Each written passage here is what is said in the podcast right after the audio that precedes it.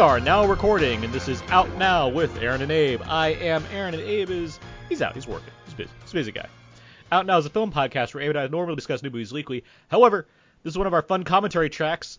Uh, that's what we're doing this week. I just to put that out there, we are in a current time where there are not new movie releases on a weekly basis, at least in theaters because theaters are currently closed.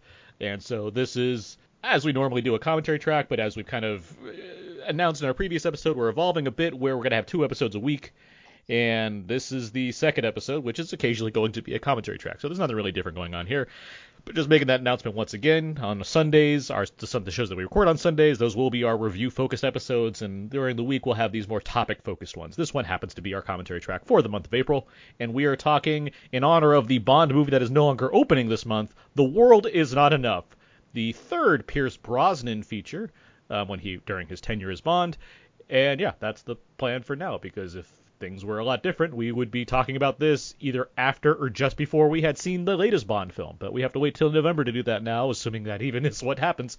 But for the time being, that's where we're at. So, with all that out of the way, Joining me to discuss The World Is Not Enough, we have for Why So Blue and the Cult Cinema Cavalcade podcast, currently staying hands off from his caviar factory. It's Brandon Peters. Made a promise to Aaron before this when he introduced me I would not make a reference or pun to either Bond, commentaries, podcasts, or Scott only coming once a year. Why? Also joining us from the Milky Way Blues and maybe Why So Blue again someday, he's trying to keep Istanbul, not Constantinople, safe. It's Yancey Burns. Hey guys, how's it going? Good to good to good to be here. And joining us from Forbes, ever since being forced to live every minute of every hour of every day doing whatever his kids want him to do, he feels no pain. It's Scott Mendelson. I feel nothing but pain, Aaron. it's all pain. how how are the three of you doing this evening? I'm in hell. No, they're they're fine. Great to be on here with uh, video on demand box office guru Scott Mendelson. oh God, you're trying to make me cry. It's working. oh God. Well, yeah, good to have. Get a specialty, they say. As long as it can be demanded. You have a specialty, they say. Good, good to have the three of you here. Glad oh, you're yeah. not all jaded whatsoever. Glad we can take some time off from reality to talk about a Bond movie. Um, this should be fun. This is our second Brosnan Bond movie. We've talked about Goldeneye previously. That was during that was during that you know, initial run of Bond commentaries, correct, Brandon? Yeah, this is where uh, this is where it all began for me. Uh, year back in the uh, 012. Yeah. And uh, yeah, so Craig has one called No Time to Die. Brosnan's got Tomorrow Never Dies and Die Another Day. So we're doing The World Is Not Enough. Yeah. because yeah, because it, Tomorrow Never Dies would have just been too perfect for that pattern, I guess. So here we are. We're doing them in ranking order. So. yeah, yeah that's that's Descending or yeah. Why did you skip Tomorrow Never Dies? Because well, it's the next one. We'll we'll get to it. I, I think, you did Goldeneye, right? Yeah, we did Golden. We'll, we'll talk about it. I, I we'll, we'll get right, we'll get to right. things regarding World is not enough, which I I think most of us agree is seemingly an underrated Bond film. We'll, we'll get to that. Basically, what we're going to do here, we're going to talk about The World is Not Enough, as we've explained. Uh, each of us have the movie currently paused at five seconds. On the count of three, two, one, go, we're going to press play and just start talking over the movie. So if you plan to watch the movie along with us talking over it, uh, just feel free to sync it up. It's currently like on Netflix and Prime, so it should be pretty accessible for most people right now um, at the time of this recording. But uh, regardless, if you just plan to listen to us and not worry about the movie itself being played, then you're good. You just you know do what you do. Um, you get you know some snacks and whatever, some caviar, vodka martini, what what have you. Um, Robbie yeah. Coltrane will provide it. Yeah, Robbie Coltrane has a great great company. It's uh, Hagrid's Fish Eggs, I believe it's what they're called. Um, but yeah, let's uh, let's do this, guys. You guys ready? Ready. Mm-hmm. All right. Yep. Three, two, one, go. All right. I believe this, this is the, the high, highest grossing uh, Bond of the last century. Yeah, right. Without, That's right. Without inflation. without inflation. With, with, inflation, it's Thunderball, right, Scott? Yep. Yes. Like Scott. That's, that's uh, basically the biggest grossing, you know, non-fantasy action anything in terms of tickets wow. sold. It was um, like that movie was insane business. Yes, it did uh, 65ish in 1965, uh, which is about 700 million adjusted. And the only things that are bigger than that, if you want, I mean, you could argue how fantastical Black Panther and The Dark Knight are, but they're still technically superhero movies. Uh-huh. Um, and this is starting out what was at the time the longest pre-credit sequence in a James Bond film. Yeah. Let, let alone uh, in uh, general. Like this movie, it's like 14 minutes long, yeah. and like other movies I can think of where it takes that long to get to like the title is like what The Departed. Um, mm-hmm. the, yeah. the, the last Mission Impossible uh, movie takes quite a while to get to. It. Batman Begins. That took hundred. like two seconds. Batman Begins. Mandy. well, this they had to they re-edited the movie um to and made it longer because originally uh the title sequence was supposed to come after he zips down the window uh uh-huh. on that string and they're like that's kind of lame because it's not ex- so they, I mean yeah for well like think about so looking at the the other Bond movies I mean the GoldenEye opens with like jumping off a dam in a big shootout and jump flying a plane off a runway and all these explosions. Tomorrow Never mm-hmm. Dies has a giant like fighter jet battle, so it's like he just yeah. jumps out of an office window. Like that's the end of this movie. Like yeah, we need to. It, it would have worked in the '60s. I'll tell you what, it would have been a hell yeah. of an opening for a '60s Bond. But here we are after you know Roger Moore jumping out of planes, skiing off cliffs, and like you, you go like oh zippity doo dah James Bond has done it again. It is weird that they cue the music. It is weird that their shooting script is like, and then he jumps out the window. We go to the credits. It's like that's okay. and it's all taking place in this little confined, regular ass looking office room, you know. And then, even the opening, like the very opening, he like the gun barrel scene is just like, and he walks down a street and into an office. it's like tonight on James Bond. now that said, the the fact that this is extended it is a killer opening. Like a lot oh, of yeah. stuff happens, it's and it's really cool. It's a three act adventure. Yeah. Oh yeah. Yeah, it's great. Um, it's good. And all of Brosnan's movies, um, I know, I've you know just recently gone through them in preparation for this. All the opening sequences connect to the film itself, which was not common for the Bond movies mm-hmm. until until Brosnan Does took tomorrow's? on. Oh yeah, because tomorrow's does because Ricky, Ricky Jay is there. Yeah. It goes back to the submarine that shot off those missiles. Um, yeah, yeah, yeah. Fair enough. Um, and I do remember there was the the la- the previous film Tomorrow Never Dies, oh, real, which real, I like. Real, real, we'll talk about that when the time comes. Real, real quick, real, real, real, real, quick. Uh, I think Zam Wesell was hired by Jango Fett to shoot that guy through the window just then. and now they're gonna go in a big high speed, high speed chase through a Coruscant to go after her. double O business. Yeah. Get out of well, here. The the tone that they're establishing in this picture, you know, com- compared to I would say, you know, to a certain extent, Tomorrow Never Dies. Uh, he's he doesn't use machine guns in this one nearly as much as he did in the last one. Mm-hmm. Um, they are trying, I would argue, to establish him more as a, you know, as a spy who is an action hero versus an action hero who's a spy. Uh, there's a certain cold bloodedness to his actions here. Mm-hmm. Um, and again, I, I, think the push pull with, with Pierce Brosnan was always sort of a happy medium between Roger Moore's humor and Sean Connery's cruelty. Oh no, he's the perfect hybrid of the two yeah. with with um, the perfect looks for what a cinematic Bond had become. And like, even Dalton, as far as the kind of rough and tumbleness. Yes. Mm-hmm. Um, but even Roger Moore, I mean, when he had a certain he enjoyed doing his job, but he was also very dispassionate about the killing. Yeah. Uh, yeah. And like this we, is, of course, the second act of this. This was basically a three-part story in and of itself. I mean, you know, today this would be on Quibi going going yeah, going going to Roger Moore real quick. I mean, yeah, like think about like the Spy Who Loved Me, where he like he gets information out of a guy who's holding his tie on a rooftop, and he's like, yeah. "All right, you're done." He talk, knocks the tie out of his hand, lets him yeah. fall to his death like casually. Like it's, he couldn't resist. Like, Bond couldn't resist doing that. I think. I mean, right, knocking yeah. the tie out of the hand. But even then, the I guy mean, was rude. Sure, but even then, it's like you're you're not wrong. I mean, there's for the kind of the general read that people want to have on Roger Moore is as like he's just you know whatever having fun and not really caring. In it it's for like, the sex, That yeah. Bond is in it for the sex. But it's like that's his job is to have sex. But there are also moments. Get involved in these things. But there, but there's plenty of examples of like him being a you know a badass spy. Is he supposed to? Oh, for sure. yeah, for sure. I think Brosnan, what he does is he adds the the roughest touch of perversity to it.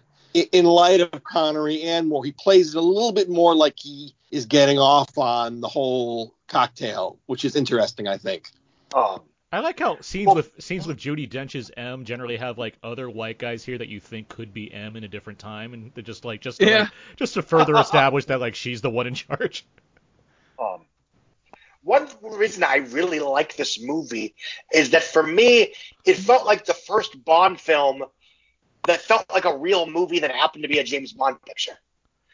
In that you have, you know, a jet, you know, it, supporting characters who intermingle with the story and an arc for a supporting character, in this case M, who actually has a character arc. Mm-hmm. And without dissing Skyfall, because I think Skyfall is very good at what it tries to do, this feels like a dry run for a lot of what that was trying for. Well, a lot of Brosnan's. It's funny how yeah. disregarded his his era now seems to be the looked upon like Moore's was around the time of Brosnan for some uh-huh. reason. Yes. Like because of the CG, the CG is is sort of rough. That that's all it takes for some people. I think well, that's in, really dismiss. It's the retroactive so look back. One, it's but, the it's the kind of like Die Another Day yeah. did this, therefore they all did this. It's that yeah. kind of yes. like regard.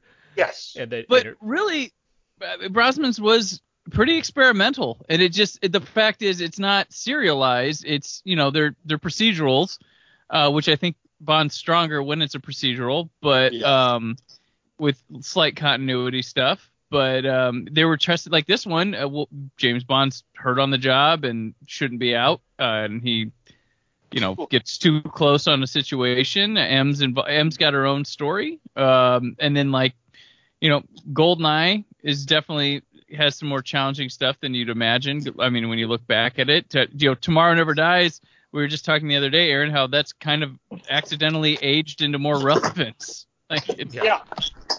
Um, R- remind me real quick. Was Goldeneye was that written for Timothy Dalton?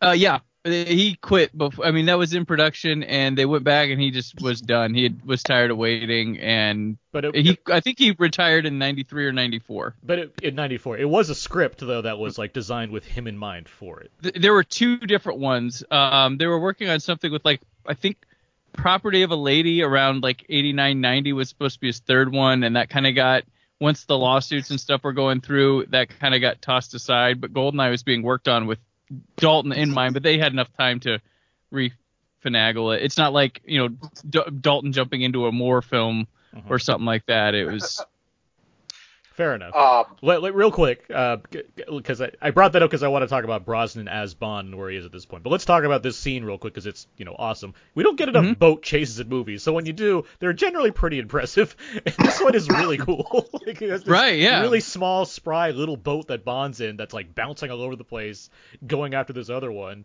and it's you know it's real. Like we're watching actual boats yeah. doing this stuff, which really right. helps.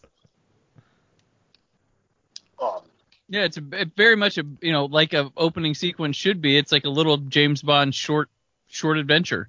Yep. And this boat's just like really cool. yeah. Like, it goes underwater. I'm not a boat guy. I can't do boats, but like watching this chase happen, it's like, jeez, this looks this looks difficult. and uh, I mean, it's obviously made possible by action extraordinaire Michael Apted, so I mean, it helps. But... Oh yeah. We'll get back oh. to Michael Apted, but um, um, and yeah, it was a big deal when this film came out, at least in the publicity sense, that they were very much selling the idea of this film is different, among other reasons, because in the opening scene, Bond gets injured. He fails, mm-hmm. totally fails, in, in almost every plausible way. Um, you know, he the, the, money gets blown up. The guy he's supposed to be helping gets killed. The assassin kills themselves, and he basically just what? He breaks his shoulder. Yeah, he breaks his collarbone. Yeah, breaks his collarbone. Mm-hmm. Um, yeah. And the Millennium Dome is mildly damaged, and since then it's been super useful. yes. um, and I can we can debate to what extent all four of these meet this criteria. I think, as you implied, Brandon, a lot of the Brosnan films were sort of like almost what if adventures, Yeah. You know, the most obviously, Tomorrow Never Dies was what if one of Bond's former flames came back into his life, Mhm. or you know, uh, Die Another Day is what if James Bond got captured and was you know compromised and couldn't be trusted, blah blah blah. Um, this one, I would say to a certain extent, is what if Bond really fell in love with the Bond girl, who, of course, spoilers, turned out to be the villain. Yeah. Um, I, th- th- and I mean, I think why. I mean, Goldeneye is what like what what well, Goldeneye is like what if the Cold War ended and we still had James Bond? I mean, that's that's. Yes. the thing. Or, well, Right, what if a du- what if a double what if a double O became the villain? yeah, that's the other Yes. uh, uh, obvious one Yeah. too, as far as like having a mold. But the system. ultimate, yeah, right. That was this is Brosnan's idea doing the tie underwater thing. He was like, Oh, I yeah. want to do that. yeah, Um, because it worked so well to tie the tank in Goldeneye. Yeah hmm but the yes, it did. I, I think I mean what you're alluding, what you're talking about as far as the what if scenarios. I think the reason why GoldenEye stands strong, and I think this one stands for people that actually watch these movies and don't just like you know write them off. People that actually, I think these two stand up because the ideas they're exploring are actually explored, right? I mean, the the stories Yes. follow Right. through on the story. I Well, like Tomorrow Tomorrow- Never Dies went out without a script, so it yeah, that well, it appears as a solid movie is a miracle. it, it is, but like, but the even the what if scenario though is barely. Dr- I mean, it's like it. What Teri Hatcher is the the one that got Yes. away or whatever. It's like yeah, yeah. It- Ten it- minutes. I mean, that's yeah, it's ten minutes of the movie. There's nothing really to like do with that beyond well, here we are again, and that, that's kind. I mean, there's a tragedy involved because she dies and everything, but it's like I feel like the the Rupert Murdoch gag was really the novelty there, plus the the Michelle Yeoh novelty. element. sure, Yeah, yeah. Oh, well, then you know, in the second half, it becomes you know a loose remake of The Spy Who Loved Me. yes, Um, Yeah. which is one reason I, you know, honestly, they're 20 years apart, almost identically. Which is, you know, I've always said that, you know, for me, Spy Who Loved Me is sort of the definitive James Bond film. It's not my favorite necessarily, but it's the one, you know, it's the series in a nutshell. And to a certain extent, Tomorrow Never Dies by default is that as well. Um, that's why it's, and I then it's Another, it's just execution wise, it just kind of sits in the middle because it's like, well, it's doing Yes. its thing, but it's like it's not especially amazing at doing it. It's just like it's fine. And like Brandon, you Yes. said, like this movie had no script. It was that movie was a giant rush production, and yes, the fact that it's watchable was like, well, that's and it's got like great action scenes. Like that does- the action is motorcycle chase good is awesome. Like Yeah. how'd that wind up in a movie that had no script or Uh-huh. you know? it, I mean, Die Another Day, that's one where, as you said, like it's what if Bond got captured. The first half of that movie deals with that quite well. It has a lot of ramifications Yes. from this, and then it really just becomes another Bond movie, which isn't necessarily bad. There are things about it, in execution-wise, I think don't work as well. I know Yancey, you have stronger feelings for Die Another Day, but I mean, I, like it. Yes. I, I like what that first hour is doing a lot more than the second hour. Is the best way I can say it. yes. Well, yeah, Die Another Day is also I caught up haven't to seen it being long a enough 40th anniversary movie too, and gets a little giddy on that stuff. Uh huh. I'm sorry, what was that? The I said fe- Die Another the Day gets- fencing sequence. The fencing sequence in that movie is great. The whole thing the way it turned into a it robot is. with those two guys. The That's a great the- scene. first third of the first half is decent. Well, yeah, every time you watch it, you forget. You're like, oh, this, this Yeah. is bad, and then it's like, oh, oh yeah. That's how Hannibal Yeah, is for yeah, me. Every time I Every watch time it, I watch it, it's the opposite. I'm like, oh, I must have been wrong. Oh no, I kind of like it. And by the end with the ice castle and the invisible car, I'm firmly on its side, wishing that there had been one more Brosnan movie before they switched Have- over. having just having just watched it, I'm just thinking all of the stuff is here for me to like it. I just think Lee Tamahori's direction is what fails that movie. I think there's a better movie Yeah. there if you have a better film, or not to say he's a bad They're so not but- dependent on director, though. I'm I not saying it's like they're dependent, so but I mean, but I, I have to lay the blame at somebody's you know? feet at one point, and I mean, Yeah. I mean, he, he it's his choices at the end of the day that like reflect a lot of. I, going I in don't movie. like those not slow mo slow mo things there's he a lot does. weird, like speed ugh. ramping slow mo stuff. There's Oh, Yeah. I see. Yeah. there's, a, there's a Um, lot of choices that he's like, let's do it this way. That I was like, all right. I will say the one thing like it- Bonds with the haven't been director dependent until like the Craig era seems to be I think more. un- until until Sam Mendes, they haven't been direct. There hasn't been one that felt like it was. Well, I mean, they grabbed Mark No, no, Forster, no. who was I think. I mean, Mark Forrester is very, I think, very anonymous. That's I a- mean, at the time he was huge. He was like I would say Runner this and one is. I would say mean, this is they're one all- of the first ones that where it feels where they actually hired somebody that you don't think of as a James Bond director to come in and make a character-driven picture that also yeah. has all the James Bond tropes. This is what I want to um, talk about with Michael Apted because I it, it feels like there's a there's a versus thing going on between like journeyman directors, which a lot of the Bond series goes for, versus auteurs, yeah. which the which some do. I mean, well, the I, 80s was all uh, what's his name? Uh, who was the guy? Oh, gosh, uh, not Lewis, John not, Glenn. John Glenn. John Glenn, who he yeah. was a one of the stunt coordinator guys in the 70s, and he kind of worked his way up, and he did all the ones in the 80s. Um, I think a lot of the authorial credit of those movies goes right to the Broccoli's at that point. I, mean, I think well, yeah, that's really what yeah. True. You know? And and in their and, and who they're and Michael who they're Apted is. I think Michael Apted is just after Roger Spottiswoode and I, I feel like right, Michael Apted is right exactly the kind of person I would expect to be doing Bond at this point. Because he's a journeyman. You know, I don't guy. know like that he's, he's anything not... near. He is a journeyman guy, Apted, but they're all kind of journeyman guys until you get to Sam Mendes, which is a little odd. I, I mean, I like the Sam Mendes one, but but, but until then, the the, the the producerial element was so strong that you would you couldn't even get Lucas or Spielberg in there who wanted to get in and do one because they had to have a uniform well, feel to them, right? That, I mean, you had Danny Boyle attached to this latest one, and he mm-hmm. got backed out because I think he wanted yeah. that same kind of control. So ah, yeah, yeah. Well, uh, I, I, think it's, I think it's a lot like the Marvel universe. Perhaps it is. It's, it's, a lot like it. They have to sand driven. off the edges. To well, that's why they hire an interesting director to deal with the character work and the plot and the storytelling. And I don't want to say the action takes care of itself. That's obviously not true. But and I, but having said that, I think it does in the end matter who directs them.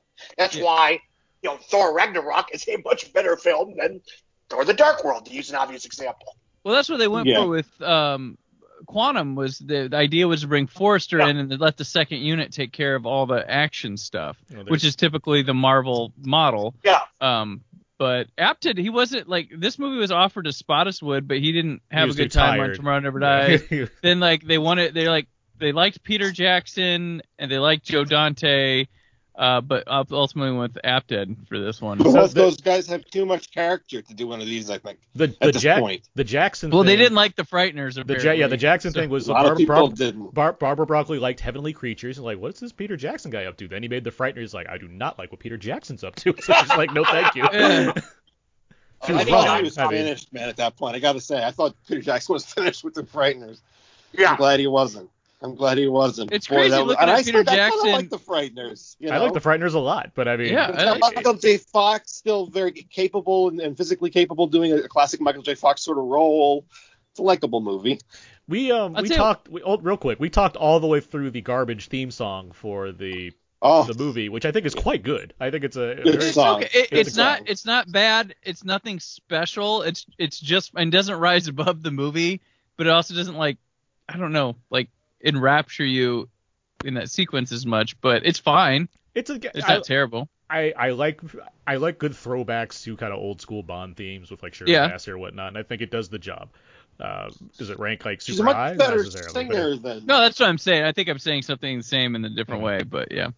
She's a much better singer than Sheryl Crow sang the the last theme. I, I wonder if that song was maybe a better song than than her so, voice could handle, and maybe and this song might be classed up by having Shirley Manson singing. So, so the, great. The Tomorrow Never Dies song, I think, is a I I think it's a low key pretty great. Um, I I like yeah. Aaron I, and I, I are both big fans now. That that's yeah, that song. Her voice is so thin. Song. Sheryl Crow's voice is so thin. I'm saying. No, Shirley, Shirley, Manson's voice is so big that I, I Shirley agree. Manson could have really knocked that one out of the park. I, I, can agree with that. Right. The, the, that said, the Tomorrow Never Dies, the end credit song was the one they were originally going to have in the k.d. lang, not k.d. lang. Yeah, yeah, k.d. lang. k.d. lang, and but they like, I guess they didn't. I, was she like not big, a big, big, enough star for them, or like they didn't like the song as much as they liked the other one, or something, and they just like flipped them. Because it's the '90s and she liked women. That's probably. She's a lesbian. Why. I was gonna say somebody have the courage to say the real That's reason. That's probably why. The end. The end. Are boys gonna buy that record? Probably Even not. Even though that voice is so, that voice is so much more suited yeah. to Bob. And she crushes it on that more song. Of a, oh yeah. Can I just but, say that if you know, M knows Bond well enough to know his shtick. Maybe she should send him to an old fat male doctor for a checkup. yeah. we were talking. Uh, by the way, "Goldeneye" is a great song too. But just to oh, get, by the way, all these also, songs uh, in here. original original choice for this song uh, was Jamiroquai, and he said no.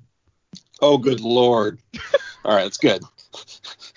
It, yeah. it all worked out the next time for everybody though. So I mean, mm-hmm. yeah, we they've managed to avoid. Well, like I, I was gonna say they've managed to avoid hiring too many obvious one-hit wonders, but I guess there's a mm. few in there. There's a lot in there, I would say. well, Rita Coolidge, all-time high. That's a uh-huh, really uh-huh, yeah. Uh, how about they had Take on Me? That's a big hit. That, they at least they at least were a band. Yeah. I love their relationship in these movies. Oh yeah, yeah. I I was gonna yeah. Let's mention. Let's talk about this. The Q Bond relationship in the Brosnan era, I think, is the most personal, right? Like, yes. It, it seems to have like the most weight to it, which I think comes from like the you know the fact that you still have Desmond Llewellyn here, and he's you know he's aged into this you know doing this for so long, and so there's a more of a fatherly quality as opposed to you know comrades in the way that the Moore and the Connery stuff here is. I'm gonna cry in about three minutes. This was unintentionally tragic scene because of outside. yeah, but I, it, it's it's stunning that they gave him, you know, obviously not knowing he's gonna die in a car accident for God's sakes. Not like he was, you know, sick or anything. Let's, but um, nonetheless, mm-hmm. this scene is a lovely farewell to the character. It's a it's a very lovely farewell mm-hmm. that would have felt odd if he hadn't died. Not the same right. weird, but. very really was he plan? They were planning to hand off to Cleese here anyway. At some point, like. but I think Llewellyn had he was said still, he was coming. Yeah, he said he was, he was coming, back. back for the next one. Yeah. let me let me just point this out real quick. I like John Cleese. He's good in this. He's good in Die Another Day. He he has mm-hmm. great yeah. scenes. Every Q scene is great. Uh, that said, this joke about like if is your name R? That's a dumb joke. That's a that's a bad stupid joke. And like, then he was credited as R. Bond end. very well knows that Q stands for quartermaster. There's no reason he'd ever make that joke. It's stupid. Sorry. Cleese was a strange choice. He's not usually better. Well, I guess that's not true. It seems weird I, to cast him as a bum. I feel like he seems like an obvious choice. Like like he's a car- cartoonish a version of. Yeah, like, I think, yeah. I think I think I this era of Cleese very much works as as Q. Yeah, I think that's yeah. what you kind of expect from this. Mm-hmm. It's a strange Cleese era. Then I'm trying to think what else was during this era for Cleese. Not much. Like, way after. It, it's where he plays like fathers creatures, and right? It's like where he plays like fathers and more more bumbly type characters compared to like earlier Cleese where he's you know. Did Cleese play fathers? Did he ever start doing that? Yeah, he's done that a number of times. He's like he's in the those Charlie's Angels movies. He's like the father of Lucy Liu in those movies. Oh yeah, all right. And he's he, yeah no he's fathered a number of he's the he's Shrek he's the Shrek 2 father he's the king. oh yeah, I never got past the first Shrek. Not yet, at least. But I mean, he's older. He's he's older in English. What else is he gonna play? That's that's his thing. But he's got an edge to him, John Cleese. If he wants to, sure, yeah. There's no the John Cleese show where he's the dad in the sitcom. I mean, that's not. He was the dad to everyone in Fawlty Towers. He was not. He was a mean-spirited, great character in Fawlty Towers. You know, I watched I love watching Life of Brian the other day with John Cleese. He has he plays like deadpan so well in that movie. He's oh, so God. good. They're all so. they're all top Most of the talented comedy troupe of all time. My God. Oh, the Beatles of comedy. Those guys are so ridiculously great. It's it's hard to believe. My my wife has ordered me the box set of the this this, this Blu-ray series oh, for my birthday. I'm very there's so, there's so much yeah. the Beatles of comedy that George Harrison produced Life of Brian. Exactly right. he was like these guys are the exactly. And they made the Rutles. All you need is cash. Well, Eric Idle did, but those are great. Yeah, the Rose is great. So Sophie right. Marceau's the daughter of the guy that blew up, right? That's the idea. Yeah. Right. Mm-hmm. Sophie Marceau is coming off of what? Braveheart and. I'm sorry. What's that? Sophie Marceau done between Braveheart and this? Uh, well, I mean, probably some that David Spade French movie. Well, Queen Margot yeah. and stuff in France, of course, but. Um, that that one David Spade movie, but Lost and yes. Found. That was yes. Oh, oh God, um, the dog movie. Yeah, that was Sophie Marceau. Um, I, I, will say in relation to the, you know the, the, joke that you were referencing about R, I do think a lot of the humor in this film is a little strained, which I would argue often happens in the more serious Bond films, mm-hmm. because the, the it feels more like okay, we, we need to have some jokes here, even though this is you know not nearly, you know, this isn't, you know, Diamonds Are Forever. It, it comes down yeah. to who's punching it up, I think, because you have Neal yeah. Neal Purvis and Robert Wade. They're doing like the screenplays for all of these, right? Up until yeah, like now, like how are they still? Yeah, going? no, they're still. I think this, they're still they're involved. involved. I think everything starts around them, and then they get people to class their stuff, their their scripts up. Like so, this is their first. This is their first one. This is this Right. one, and then then yeah, Die Another Day, Casino Royale, mm yeah. So all of them, and then they just have yeah, they have other people that co-write it.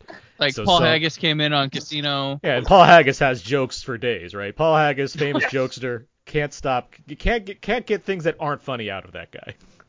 Remember Matt Dillon and Crash? Hilarious. His tight his tight five while that burning car was happening, amazing. Yep.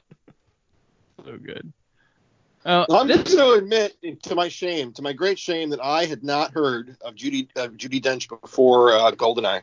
nope, me either. I, I was, That's I was horrible. 15, I was young. I, I can't say that I like had much of- Well, I was only I wasn't that old, and I said I've never. I, I clearly she's been around.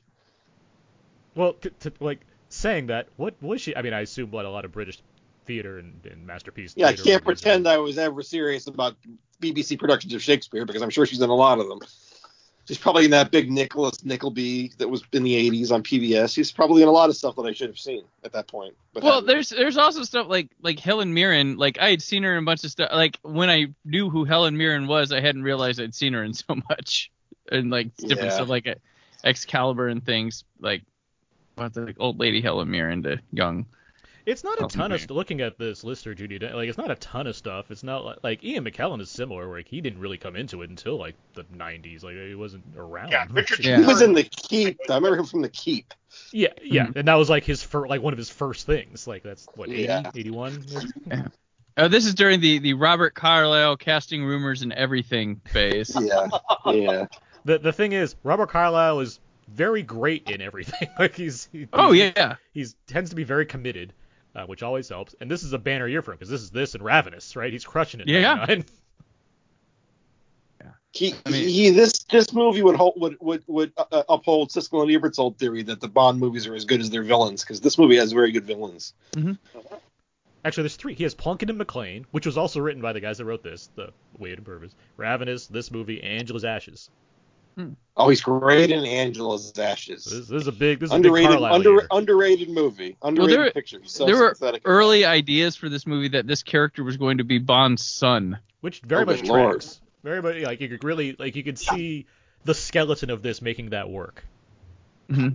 And the the world is not enough comes from the the family, the Bond family crest, which is introduced in On Her Majesty's Secret Service, Uh-huh. which that was going to be part of the tie for the character. But Like he would have what been Diana Rigg's secret son. I don't know. would they just a, had just a rando rando Bond girl from some adventure we never that makes saw. a lot more sense, I suppose. Yeah. Yeah. And then, of course, you know, in the early drafts of The Dark Knight Rises, which is adapted from this screenplay, obviously, Bane was, Bane was Bruce Wayne's son as well. Bane was Bruce Wayne's son. Yep. Yeah. Bruce Wayne's son with Rachel from a cut scene from Batman Begins. Yep. Let's let's bring that up right now. The, if you've watched The Dark Knight Rises and you watch this movie, the plots are eerily similar. Down It to, is down- crazy. Down, to the characters, down like the the idea that there's a there To the there's quote Bond- unquote plot twists. the the leads have a lover, and the lover is secretly the bad guy, and that lover also has a bodyguard that works for them and is undying of devotion for them. The both main characters get injured, both involved like this kind of terrorist plotting. There's so many. Catwoman is better than Christmas Jones. Let's lay that out there.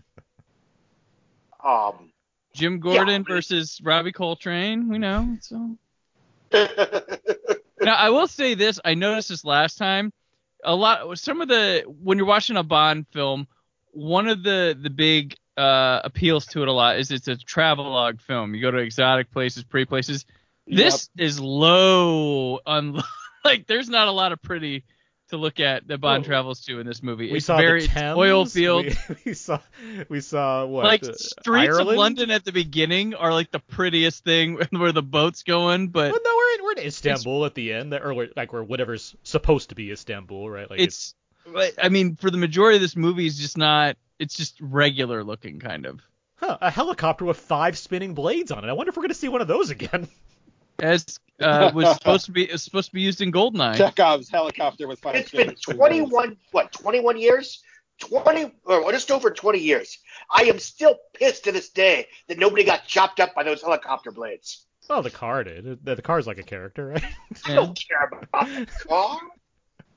Uh, you show us the gun, the gun needs to get fired. Come on, it's classic. Uh, Check on. I mean, the, the, the, the, the helicopter suit factor prominently into that action scene. I know what you're saying. Yeah. um, but uh, I mean, sorry, the, that, that was my. the, the caviar gets. Hey, Die Another Day excessively. has Chekhov surfboard, so don't worry about that. twice. Bring surfboards back. Like there's two surfboard scenes. Bond surfs. Mhm. 2002 was all about surfing. Cowabunga. There's a lot of types of characters in this scene. Jeez. There's a lot of things going on. okay, so let's talk about Brosnan a bit as Bond. Um, I mentioned the GoldenEye thing as far as it being written with Dalton in mind because I was curious, like I was curious as far as because Bond has or Brosnan has to like come into playing it, and I wonder like of all the, of the Bonds like more I think like we, we've talked about this before like more like he needs a movie before he really gets into being Bond right like he's good his first time but it's like he kind of grows into Two, it. Kind Uh, like Do you feel movies, 'cause- do, do you feel the same about uh, about Brosnan or Connery or Craig like do they grow into this part more or are they good off the bat? Like they're none of them are Bro- bad obviously but like Brosnan's solid start to finish. yeah, I think he's a little bit more comfortable in Tomorrow Never Die just by default. uh huh But that's such a good movie that the first GoldenEye is such you know it's not even my favorite Bond film, but the film overall is so good that he is given, for lack of a better word, a safe space to grow into the character in that film. And then by Tomorrow Never Dies, he's fine. He's perfectly you know it's like an old suit. uh huh I mean, Brosnan made Bond huge again, and Yes. that's I, I- like the thing. There was a constant build leading up to Craig, which he picked up the torch and continued. But with Goldeneye, with Brosnan, he was people were excited. He was supposed to be Bond in The Living Daylights, Hmm. and of course the Remington Steele contract thing happened. They have Dalton instead, so people were already waiting for him to be Bond. And then when Bond has to take a break for the legal stuff, and it comes back, and he's Bond, like that's him bringing people to Bond himself, along with Bond returning, and then it's a great movie, and it sets it up. Like people are like boo hoo the Brosnan era. He was consistent cash flow. Like Yeah. what Tomorrow Never Dies made like a million less in America than Goldeneye, and then this one topped both of them, and then the next one was the Another biggest Day was Bond biggest film, ever. Yeah. biggest ever. Like But that's the thing too. Like, regardless of how quality the final Bond films for each Mhm. Bond actor is, Brosnan's I think the only one where like he's he was still happy to be Bond. He was ready to be Right. it again, and nobody was tired of him as Bond, which I think goes a long way. Where Moore was like, "Why am I still doing this?" And audience is like, "Why is he still doing this?" It's like Connery was just like, "I mean, if you're gonna pay me, whatever." Brosnan was like, Let, "Let's do it. Fuck it. Let's let's go back to basics. Let's get Quentin Tarantino in here." Like he was like, black "Yeah, and let's white, Casino this." Royale, let's do it. Yeah. yeah, and it, it's sad because there's no uh, like why after Die Another Day, the biggest Bond film ever. Like, well, you peaked, Pierce, done. Like it's it's weird, but It is weird. I've, I've I the think just, internet. I think just a lot of time happened, and then just people, it, they, just ideas get Yeah, separated, and Yancey, say what you're gonna say because I think that's right.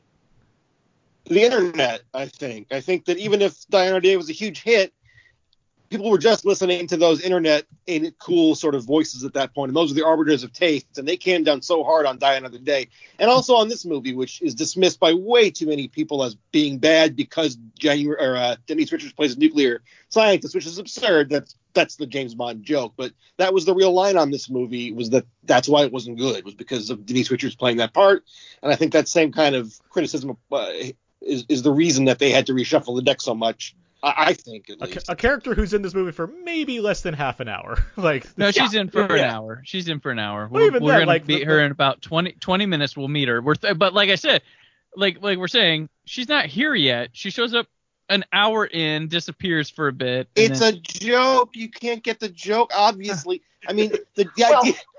They give her the dialogue of a nuclear scientist, and she and she says it all joke is like look this one. all the time when she says at It's the end of the movie. But even even beyond the joke, can't- I don't like know. You can't go to this movie and expect it to be, you know. But the funny thing know. is, Bond has had far worse, and people don't realize she's just the most recent. Oh, that maybe didn't work out. But well, she's a real. She was odd also choice for a internet famous. really American. They usually don't pick like a super all-American bikini babe to be in a Bond movie. Was- Yeah. I'm sure that was sort of the. But I still think This is this is my favorite of the Brosnan movies. This one, so yeah. works for me. Um, I think the character, and I don't mean this in a moral sense at all. The character is problematic in the sense that she only exists so that Bond can have a happy ending.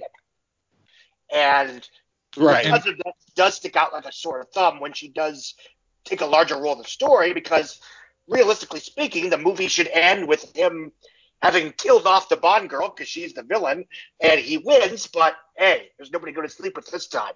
Oh, and well. her, her name doesn't do her any favors too, but that's not Denise Richards' fault. No. Um, I mean, that's Bond I, movies in general. That's what I keep right. seeing this as. Like it's. Eh. That's missing the joke of Bond right. movies in general. That yeah, knocks you off right. the horse, or you can't enjoy this movie. Then you're taking it way too seriously. and you're looking for your moral. You're looking for your fiber from what is high class junk food, you know. And and I think that's the criticism that started to leak in in, the, in, in, in, in that period, and still here, where you get movies that are dismissed based on one sort of group thinky idea that everyone repeats. This is well, the yeah. reason this movie is bad. To, to, to, to Brosnan's credit, he's like, all right, we've done two of these, and people had like weird feelings about some aspects of them. Let's do something different then. Let's give him let's give him something grittier and more grounded. Like he, he wanted to he was an R-rated Bond, right? Like yeah. R, or at least something that like I guess eschewed a lot of the the tropes that made the you know the franchise what it is, which I think is a poor idea, which is why part of why I don't like Quantum of Solace very much. But I mean, it's like the stuff's there to the the, the opportunity he was wanted there to have Bond something. sleep with a man, right? Didn't he? Didn't Brosnan say that? No, that's Craig. Daniel Craig. The sad he thing is the characters. Casino Royale is everything to... Brosnan said he wanted to do. Yes, you know, see, Brosnan did want to do a scene where he where, there's a where he has to seduce a man. I think he did. Oh, okay. I'm not saying here Craig nor there. That. It just it feel that feels more like uh, the press asked a question and he gave an answer, and so it's like yeah. well that becomes the story. Uh, like there was a little bit of that, but it's it's interesting because we like we're learning like um I, like I mentioned earlier, that Bond working better in the procedural sense with you know movies like this, and you can get to the next one and be fine. If you notice, with like Craig's best two were just one-off procedural adventures. It's the ones his weakest are Quantum and Spectre, and those are the ones trying to world build and continuity within his Bond, which is yeah quite telling. Well, you're bending to that Marvel the right. you're bending to that minority that is taking no, to be the majority yeah. who wants know what your franchise in particular. Is. Like Quantum, I mean, because Quantum is 2009. It's before there's anything a, to really model that. Well, it's a, but it's an epilogue film, and it continues right off of Casino, which had not been done before. Sure, but I mean, um, it, but but I mean, the, they're establishing yeah. the, the, organization of of Quantum.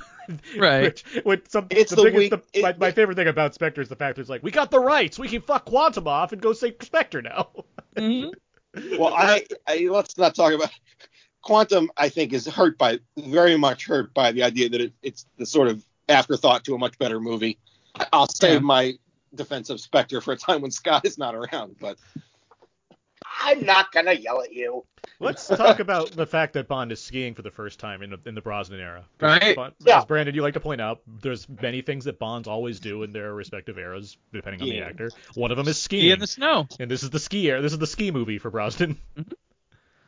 Timothy Dalton skied on sea and snow. Just. uh Yeah, he really had it out for it. Uh, Moore couldn't stop skiing. He's like, give me a chance, oh, yeah. I'll ski in that. But like, Lazenby even skied he had one movie he got that in. He's he bobsledded and he skied. He did every he, he did bobs, all. Yeah. He was a he was a triathlon in the snow.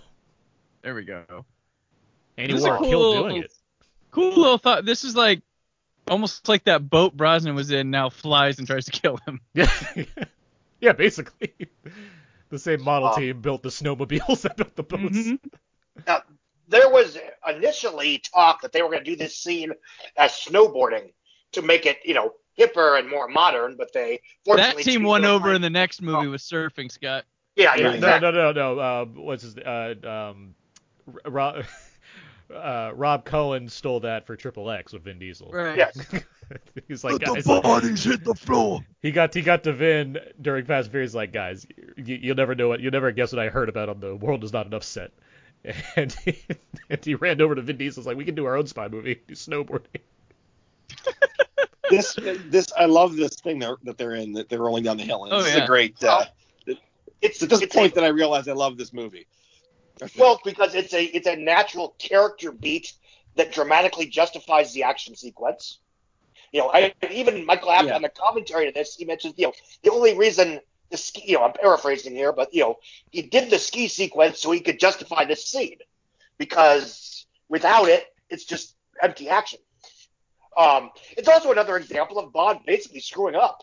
And the only reason they're not yeah. both dead is because he happened to have Q's super coat with him. Um, well, let me ask you guys this: with you, uh, you guys who know a little bit more about the production history. I mean, I've listened to all the commentaries. I think at least once, but real, real quick, that was that was, that was that was an impressive shot because they, they, had, yeah. they had to zoom way out from this helicopter shot that they were getting of, a Bond in the snow there. Anyway, sorry, Nancy, go on.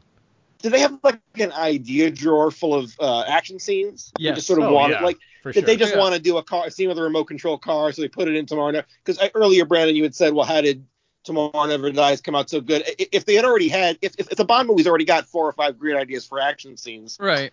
The plot you string around it can can, can be relatively weak. I think. Right. There's yeah, a lot of them that get planned for movies and don't show up for like five films. Like yeah. they're intended for one, and then five films later, like now we're gonna do it. Yeah, especially in, in, a franchise like this, or Marvel movies, or whatever, like or even the Star Wars ones. They had like there was unused things from Force Awakens, so they Star Wars Skywalker. Has, uh, yeah. Mm-hmm. Uh, but like, yeah, this one very much had, like you mentioned, Brandon, the, the helicopter thing. That was a golden idea because a lot of that involved uh, Valentine or Robert. Uh, Robbie Coltrane is going to come back. Mm-hmm. Like that, that was his his stuff that they just basically moved to this movie.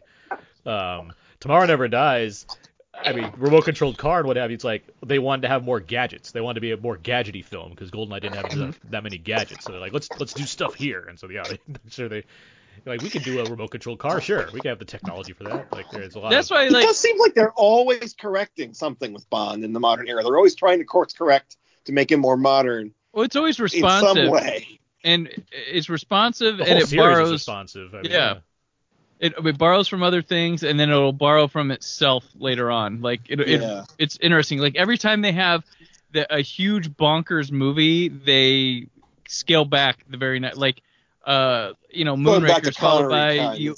Yeah, and for your eyes only. Yeah. For your eyes only. Uh, when Brosnan got big with Die Another Day, they Casino Royale scaling it back down. Even though that uh, movie is pretty huge it's itself. big, yeah. I mean, but it yeah, is sorry. big. Yeah, Char- character wise, much yes, more it scaled does. down than. Yeah. Well, in terms uh, of like the kinds of stuff they're doing, sure, it's just that the action is so amazing in Casino Royale. It's hard to, yeah. mm-hmm. and it's you know so much so much of it's very practical. Right. Or yes, Die Another Day has satellites shooting lasers at the Earth and what have you. But I mean, yes, I mean the, the spectacle in Casino right, they, Royale is nothing to sneeze at. They said, "What if Bond was CG?" They tried it. Obviously, didn't work, and we're you know where we're at. In do you of, think Casino? Go ahead. I was just going to. in terms of being responsive. I mean, what helps is that you know Hollywood has such distinct eras from the '60s to up to now, where you can easily tell what's going on. Where it's like, yeah, From Russia Love is just a Hitchcock movie, and you have a blaxploitation movie, you have a kung fu movie. Like there's so it's so easy to define right. like the different things they're going. Even now, you have the you have a a, a Bourne style action movie or a Nolan style action movie. Like it's just so well, simple. They, they, to... they borrow from You Only Live Twice a lot of the time. They'll go back to like that well. Um, as far as the skeleton goes, for sure. Yeah. You get a villain, yeah. you get a lair, you get a location. I mean, mm-hmm. it's it's all. I mean, that's Goldeneye, right? That's that's uh, Goldfinger. Goldfinger. Goldeneye, Tomorrow Never Dies, uh, Spy Who Loved Me, Moonraker. They're all in that that Yeah. mold. Well, what about the actual? You guys all know your film history pretty well. So the actual character of Bond in movies, I'm not familiar with. I've never read the Ian Fleming books, so I'll, Mhm. I won't pretend to, be, to know much about those. But in movies, is Bond really the first sort of modern uh, heroic character who's got so many anti-heroic qualities? Was that un, sort of unheard of before? Like in terms Is of that- responding to the time itself, or just the actions he's taking as see, a person. Connery, Connery, and Doctor No is already a oh, in a code era movie, and that was still the early '60s. Like that, that must have been the appeal of Bond at the time was a hero who's not really heroic, but who you want to be. You want him to be on your side because he, he always is going to win. Well, the, Like, the yeah, idea outside- was outside of a western. Yeah, outside of Yeah. like Clint Eastwood in the in the in the. But Yeah. yeah, that's actually that's that's after Bond, isn't it? Uh, Yeah. Film noir, I guess, had that, but those were bad guys who had to die at the end. Well, it was the old idea of men want to be him, women want to be with him. That was the the sell of the Bond. I mean, I guess I mean Dalton has that would be true. Like both... that would be true of Cary Grant too, but right. Cary Grant was almost always a like a good guy. He wasn't doing things that were immoral, whereas Bond. And the women didn't know they couldn't Bond, be with him, but yeah. He can turn somebody. He can turn one around and have her and shoot her to, to protect himself. You know, mm-hmm. like Connery could do that and still be considered sexy, and that's really still the pull of pull of Bond, and it'll always be the pull of Bond. And I wonder how much more adjusting they'll try to do to make it more less of a sort of you know the character has to be sort of a, a forbidden fruit to some degree. Well, that's and I was, I was saying, like like Dalton has it kind of both ways. Where like Living Daylights, he's more. It, I mean, and it's also like it's the middle of the AIDS crisis things going on, so it's yeah. like he's having yeah. a certain way of what he's doing with women, and, but he's also like he's action guy.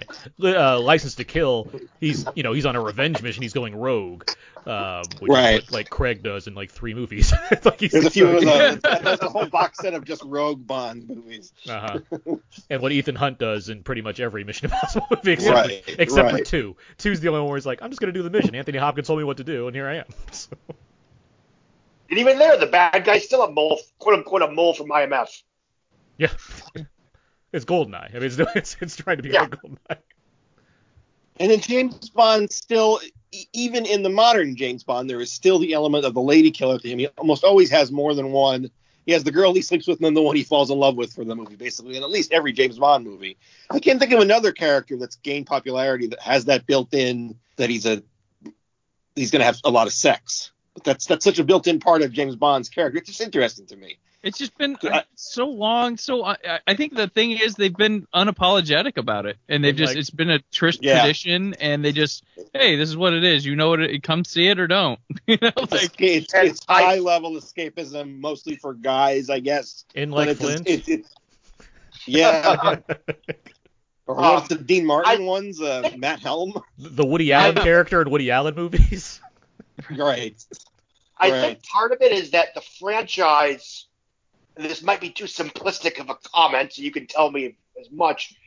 The films change, the world around them changes, but James Bond as a character only changes so much. Yeah. Um, That's true. I think, uh, uh, and I forget her name. I apologize. Uh, she wrote Fleabag and Killing Eve. Phoebe uh, Waller Bridge. She gave an interview a couple of months ago where she's like, like, look, I'm paraphrasing. Yes, this film will reflect, you know, the modern era, but I'm not going to change James Bond. The world around right. him may change. He won't. Um, and frankly, I think that's the way to go. Yeah. Yeah. Why would you want like you know Captain Bond America? Anymore. The reason you know those films work is that they don't change Captain America. They change the world around him and let him react to that new world. Mm-hmm. Well, he's a fish out of water explicitly. Yeah. Yeah. Yeah. And that you know, I mean. It's, the the success of these comes from people that know what they're doing as far as it's yes. not about curtailing it it's not about like making it reflect like what people online are saying about what's appropriate these days. It's about making a good movie. And it's like you can have a yeah. Bond that does the things Bond does if you have a good filmmaker and a team involved to make that work and feel right for the time, regardless of the actions the character's taking. And for mm-hmm. the most part, the Craig movies, you know, they revolve around the actions that are taken from him specifically and the ramifications that they have. And I mean, even if I like some of them lesser than others, I do like that Quantum is working as a response to Casino Royale. Like that's a clever idea. It's a great concept. Like my my issues are entirely with Forster and the editing. Like from a story standpoint, there and there's some other there's some choices in that movie I really don't like. But from like what it's trying to do, being like this extended epilogue to a previous film, that's a really interesting thing to do. Like deal with the character, how he's dealing with this stuff, being the you know on his big first assignment and all that. Like that's neat. That's really a really but that great brings idea. Up, an interesting point. Now, again, without getting too deep into Spectre, I'm assuming the people who don't like it, and most of you don't like it, is the reason is also I didn't like it either. Was the attempt to tie the previous bonds all together in, the last in the last 20 minutes. I, I didn't like that. That part was unnecessary for me. But it's also obviously a, a bow to the pressure of the Marvel movies, right? In that the earlier Bond movies, they're really reset. Every movie, every single movie is a reset. You're not thinking about the other Bonds, and the, there might be a joke about the jetpack in, in one of these or whatever, but or, or, his wife is referenced in For Your Eyes Only again. But in general, it's reset every time, which allows the character to have his own arc over the movie and then reset each time. Do you think that they will feel the pressure to bow to um, I don't know what you want to call the Marvel movies, but the sort of Lego idea where they all click together so satisfyingly. I'm gonna I don't know if Bond can. My, Go ahead. I'm, I'm going to say no because I think, I mean, the reset. And to be fair, Brandon and I like Spectre well enough. It's just not like especially great. Scott's the one that passionately dislikes I know. Spectre. Can I briefly interrupt to note that one of my favorite lines of dialogue in any Bond film just occurred, where you have the evil henchman or whatever complaining that the evil weapons of destruction, the parasailing things, were rented and were supposed to be returned. That's a good Yeah, that- point. that deposit's gone. Okay, carry on, Bye-bye. carry on. Uh, I oh, mean, this is also post Austin Powers, isn't it? this uh, one is, most of the first one, yeah. Uh, Yeah. Second, well, no, the second this one is had come out this as the second one, yeah. It just Yep. come out. Yeah. Yeah. Um, to respond to what you're saying, give me. Do you, do I do I, do we think the next Bond movie is going to like play into what we were seeing with the Marvel, like what, what we're seeing as, as far as like studios trying to build universes go? I think the the response to Spectre, I think, rubbed people the wrong way enough for Eon to kind of see that. And while they're not going to be like, we're definitely going to ditch everything that you know we try to do in this first one, I do think that the the efforts that Craig, who has a very you know big hands-on you know part in all of this as a producer, in, in addition to playing Bond, along with just like the ideas that they want to go with, while they're still bringing back Christoph Waltz. If I had to guess, I think they're going to be focused less on how can we build out this universe and more on how can we tell a basically a final James Bond story. And as mm-hmm. far as Yeah. the kinds of movies that are being produced, like kinds of like action adventure movies, which is what Bond's always copy. Why is copy it a popular. final James Bond story? Well, what for, do you for, mean? for- because it's For Daniel Craig's last. It's Daniel Craig's but they, last they movie. don't. But they never do that. You don't hand off. There's no official handoff. Yeah, but but, but yeah, it's the same I mean, guy. It's just yeah, it's, it's You get fired, they go with someone else. That's hold on. how it happens. Yancey, it's a different time. It's a time where the Craig has been Bond for what a decade longest and a, tenure. a decade and a half. He had an introduction as the character. He's had a retirement as the character, and now he's going to I have a send off as the disapprove. I- character. Dis- well, they all been retired, haven't they? I disapprove of this idea that I think you should be able to watch all these movies on shuffle and not have any any conflicts. And I think now they're screwing that up a little I bit. mean, So I mean, So to you Like- go from Die Yes. Another Day to him starting the job? Hold on, like- you're you're saying, but you're saying this as a guy no, because oh, technically Yancey, that's the first one. Yancey. Casino Royale is the first one. You're just watching it in 17th place. Yancey, you're you're saying this as a guy who really loves Spectre. So I mean, you have to go along I with the do idea love that, that, Spectre, that, but I don't love the I don't love that reveal at the end that much. but regardless It's of the the I mean, reveal the- feels like but regardless of the reveal involving the, the ultimate goal of Spectre, the organization, or what have you, in terms of the Bond character arc, that's what you're responding to, right? I mean, you're responding to a guy that's It's been 'cause he falls been in Bond, love and like at the end of that movie, he runs away with the girl and gives up being James 007. well, that's my other favorite one is On Her Majesty's Secret Service. So obviously That I was like another the Bond finality to a point thing. until Which is one of the only ones with actual continuity. But there should never be a final. There should never be a. And you know, I don't know. I don't. I don't like. I, I, it's true. I was going to ask you guys earlier. Do you think that because they repositioned Casino Royale as a new intro to Bond, did that give people a pass on watching any of the other Bond movies? That's a shame. And I'm kind not, of a cop I'm not reading well, it I that look way. at I just- today's audiences; they don't do the research, so Yeah. and they don't like anything made And before ni- obsessed- 1991. obsessed So with they're obsessed with doing the research because that takes the place of criticism. Knowing how Ragnarok connects to the next Marvel movie is what those aren't old. Those are all movies- those those aren't are all- old. Those are all these movies in the present time that they exist. Yeah. Oh, I see.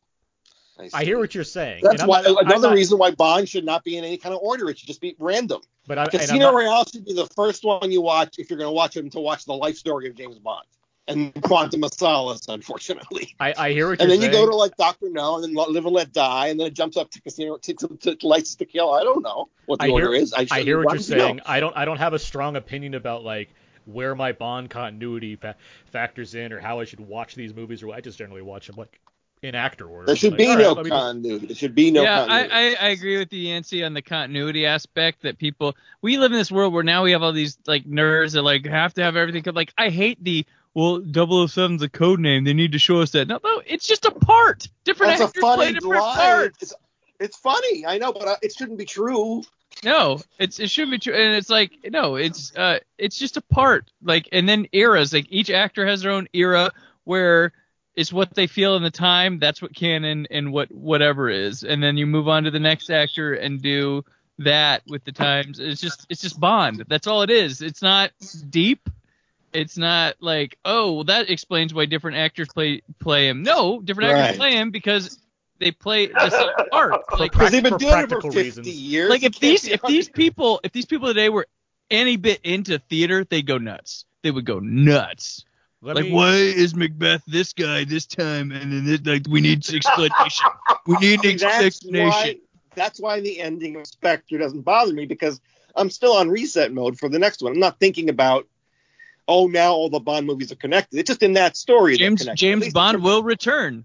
That's well, all I need to know. That's all I need to know. Regard, I, okay, fair enough having said all that, yes, there's a you know you can watch these loosely as you want to. For it's a movie. I mean, it doesn't matter ultimately. But I mean, don't tell me about it's, it's, a movie. Tell other people that I, I get that. As far as the Craig movies go, though, there has been an effort to be like all of these are direct sequels to each other. I don't mind that. Except Skyfall. Except Skyfall. But you know that's true. Like it's not like that's a revelation to you. Like I mean, the, they're they're designed to be movies that come right after the other one. To some. But to I least... feel like I feel like Skyfall. I feel like it could be like Skyfall's said, a Casino Royale. Skyfall could be like the 15th one, and Casino Royale could be the second one. And I think the last one is a Roger Moore one because I think that's the oldest version of Bond we get is Roger Moore. I think like at the end he's so cold. We're sane and we don't have to like think about this that hard. But if you look at the Daniel Craig era, like more so than any other Bond era, you can agree with this. They are trying to be films that build off the uh, the previous entry.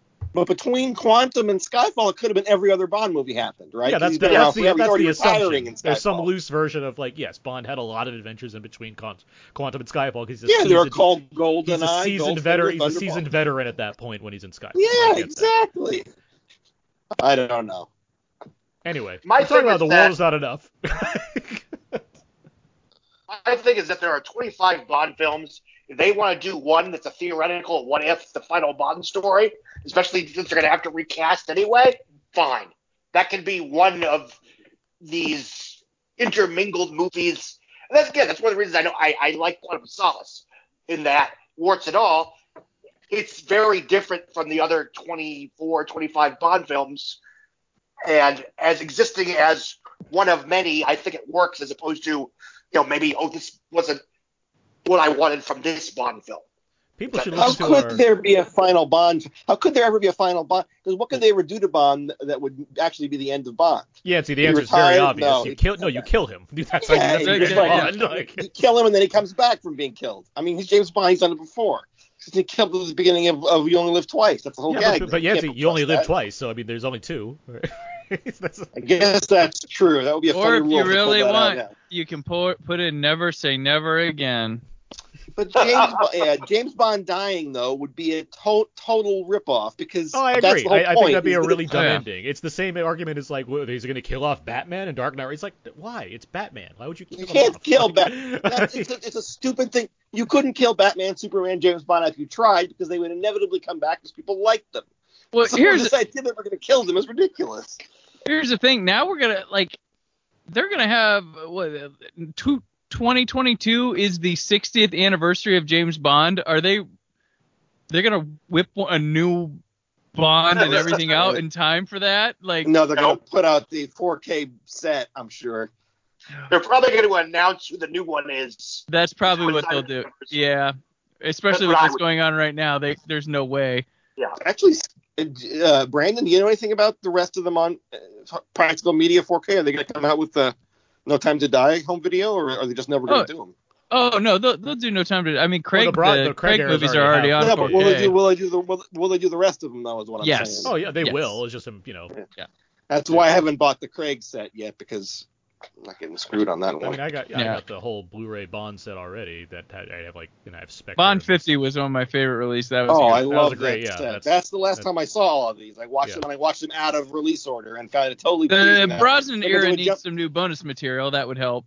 Um, yeah, for sure. Because they were all you... PR junket stuff from when it came out, but when you watch them in when you watch them in random order like that, you watch Quantum of Solace, and then you jump to Moonraker, it corrects for that self seriousness and the goofiness, and all of a sudden Moonraker feels really good. As that was my experience anyway. Hey, I have always hey, we Brandon Brandon Scott and I are here. big proponents of Moonraker. Moonraker. it's yeah, the first one Moonraker. I saw. Yeah, it's my first Bond movie for sure. I like Moonraker. I think Moonraker I is only hated by people who haven't watched Moonraker. I mean, I think, I think most Bond movies that get that rap yeah. are people that haven't actually watched the Bond movies. Yeah. Right, and calling it out as a Star Wars. No, I mean, considering other Star Wars ripoffs, it's really just in the upper atmosphere. Like, it's not really it's Star the, It makes logical sense because they had the volcano base, they had the undersea base, and now you go to space, you have a space satellite base. I mean, it's not that far off from where they were going already. And that also had some continue because Jaws comes back in that from the previous movie, and, and sort of recognized that he's coming back. So that has some carryover from Spy. His name's right? Jaws. He kills people. Yeah. What's his origin story, Brandon? Where did he come from? Screw that. Let's have him fall in love. I like that. The um and survive the. Don't they somehow survive the the crashing of the? I don't remember to talk, let's talk about this movie a little bit for a while. talking a lot about Bond. That's what happens with these Bond commentaries. They, there's so many films, so no, many. It's a, yeah, like, it's a it's a good lead to hard. other to other yeah. conversations for sure. And that said, uh, feel listen to our Quantum of Solace commentary since that's a movie I dislike and you guys both like, and that's I think that's a good commentary as far as the things we're trying to reckon with in that movie. It's just a bunch um, of Eric going, uh huh, uh huh. Yeah, I, okay. I cop to the things that I like about that movie, but I know, I, we, we, have some good conversations. Um, we talked all over Robert Carlyle's intro- introduction, but he is really good in this movie. Like, and I remember the previews for this, like explaining who he is, where it's like he has a bullet in his head and he doesn't feel any pain anymore, and it's like that's to me like to 13 year old me, I'm like that's awesome. Like that's that's a, such a cool idea for a Bond villain. You can't kill me, I'm already dead. Like, ooh, this is awesome. This is so Bond. And now, so so this came out in 1999 this is the year that I had my bar mitzvah. My I had a Bond themed bar mitzvah uh, for when I when I was a kid. My oh, birthday oh, was in, nice. my my birthday was in May, so this movie came out in November. So I was like anticipating this movie, despite like there'd be no like trailer for it yet. I was just like, there's a new Bond movie coming out this year, and I had this new Bond like theme bar mitzvah. So I was like, I was all in for Bond when this movie came out, and I saw it the weekend it opened. Uh, I saw it twice in theaters, I believe. Yeah, I saw it twice for sure. Um, and I was I was just really happy with how this came out. I liked Robert Carlyle because I had seen the full Monty and I thought he was great. It's like this guy's amazing. He can do everything. Um, Brosnan was like my bond at this point because I'm like watching the but Moore and Brosnan have always been my bonds. Like as far as like the ones I feel I've grown up watching the most. Uh, mm-hmm. Regardless of how much I like Connery or Craig or what have you, I just like I have a familiarity that seems to go both with Brosnan and and Moore. And so watching this movie, it's like this is just doing all the all the right things. And I'm not at the I'm not on the internet. I'm not reading too much at the time, so it's like I was always taken aback by both this and Phantom Menace for that matter. As far as wait, people don't like this? Like I was, I was, thinking, I was thinking, wait, these, these are pretty solid though. Like I mean, like what's going on here? Yeah, I'm always surprised. I was that way with Quantum of Solace. Like I saw, I was like, oh, it was pretty good. Gary Gabama I enjoyed that, and it's like, oh well, people really hate that. Oh, okay. Yeah, I mean that was my biggest um, disappointment of that year, so I can't, I can't, I can't go that far. I remember, I mean, when we left, when I saw opening weekend, I, I, I really enjoyed this. I was happy they brought back like a kind of a, a cheesy comic booky villain with Renard, and and I remember my friend and I just leaving like it didn't bother us, but we were just dying about like Denise Richards, like just the way her line deliveries come in that sub scene at the end. We were both like talking to each other like this the rest of the day and tried to say science stuff like that. But didn't bother us. We didn't like ah, it's just a thing that you know is in this movie. But the movie was cool. Scott, when did you first see this movie? I saw this opening weekend, not opening night because Sleepy Hollow took precedent. Um, I saw that the next day. Yeah. Uh, God, this was that 99 year, man. I was in the theater all the time. Oh, yeah. Jeez. I always forget about that. Like, oh, yeah, we had, and we had a James Bond, we had a Star Wars, and The Matrix came out, The Sixth Sense, Fight Club. Like, just. Uh, it's Stanley Kubrick like, movie. A Stanley Kubrick movie. Mm-hmm. Scorsese bringing out the dead. I mean, yeah. Yeah. Oh, yeah. Spielberg was like, I'm um, taking the year off, guys. yep. Uh, I liked it quite a bit, and I still do. Um, I had little nits, you know nitpicks here and there. Um, I think it has the need to have Brosnan sort of explain his motivations here and there a bit much, especially in terms of him wrestling with whether or not he is, you know, an assassin versus just, you know, an action star. Um, but again, what I liked about it was that to me it felt like the first James Bond film that basically wasn't just a James Bond film. You know, it, it had character arcs and and subplots and plot twists and supporting characters that had arcs and you know it's it's it's it's and I really liked that. You know, I liked the, the, the subtle interactions between him and Robbie Coltrane, the you know, begrudging respect.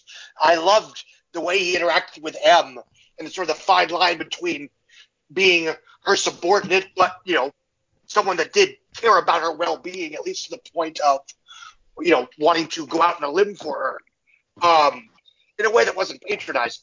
Um, so you like the character stuff? You like what it was trying to do? Yeah. Yeah. Yancey, when did you first see this movie? Uh, Scott, that's a good point. It must have been after Sleepy Hollow because that would that would have been my first priority. Um, but I, am sure I saw this opening weekend. I was such a huge Bond fan already.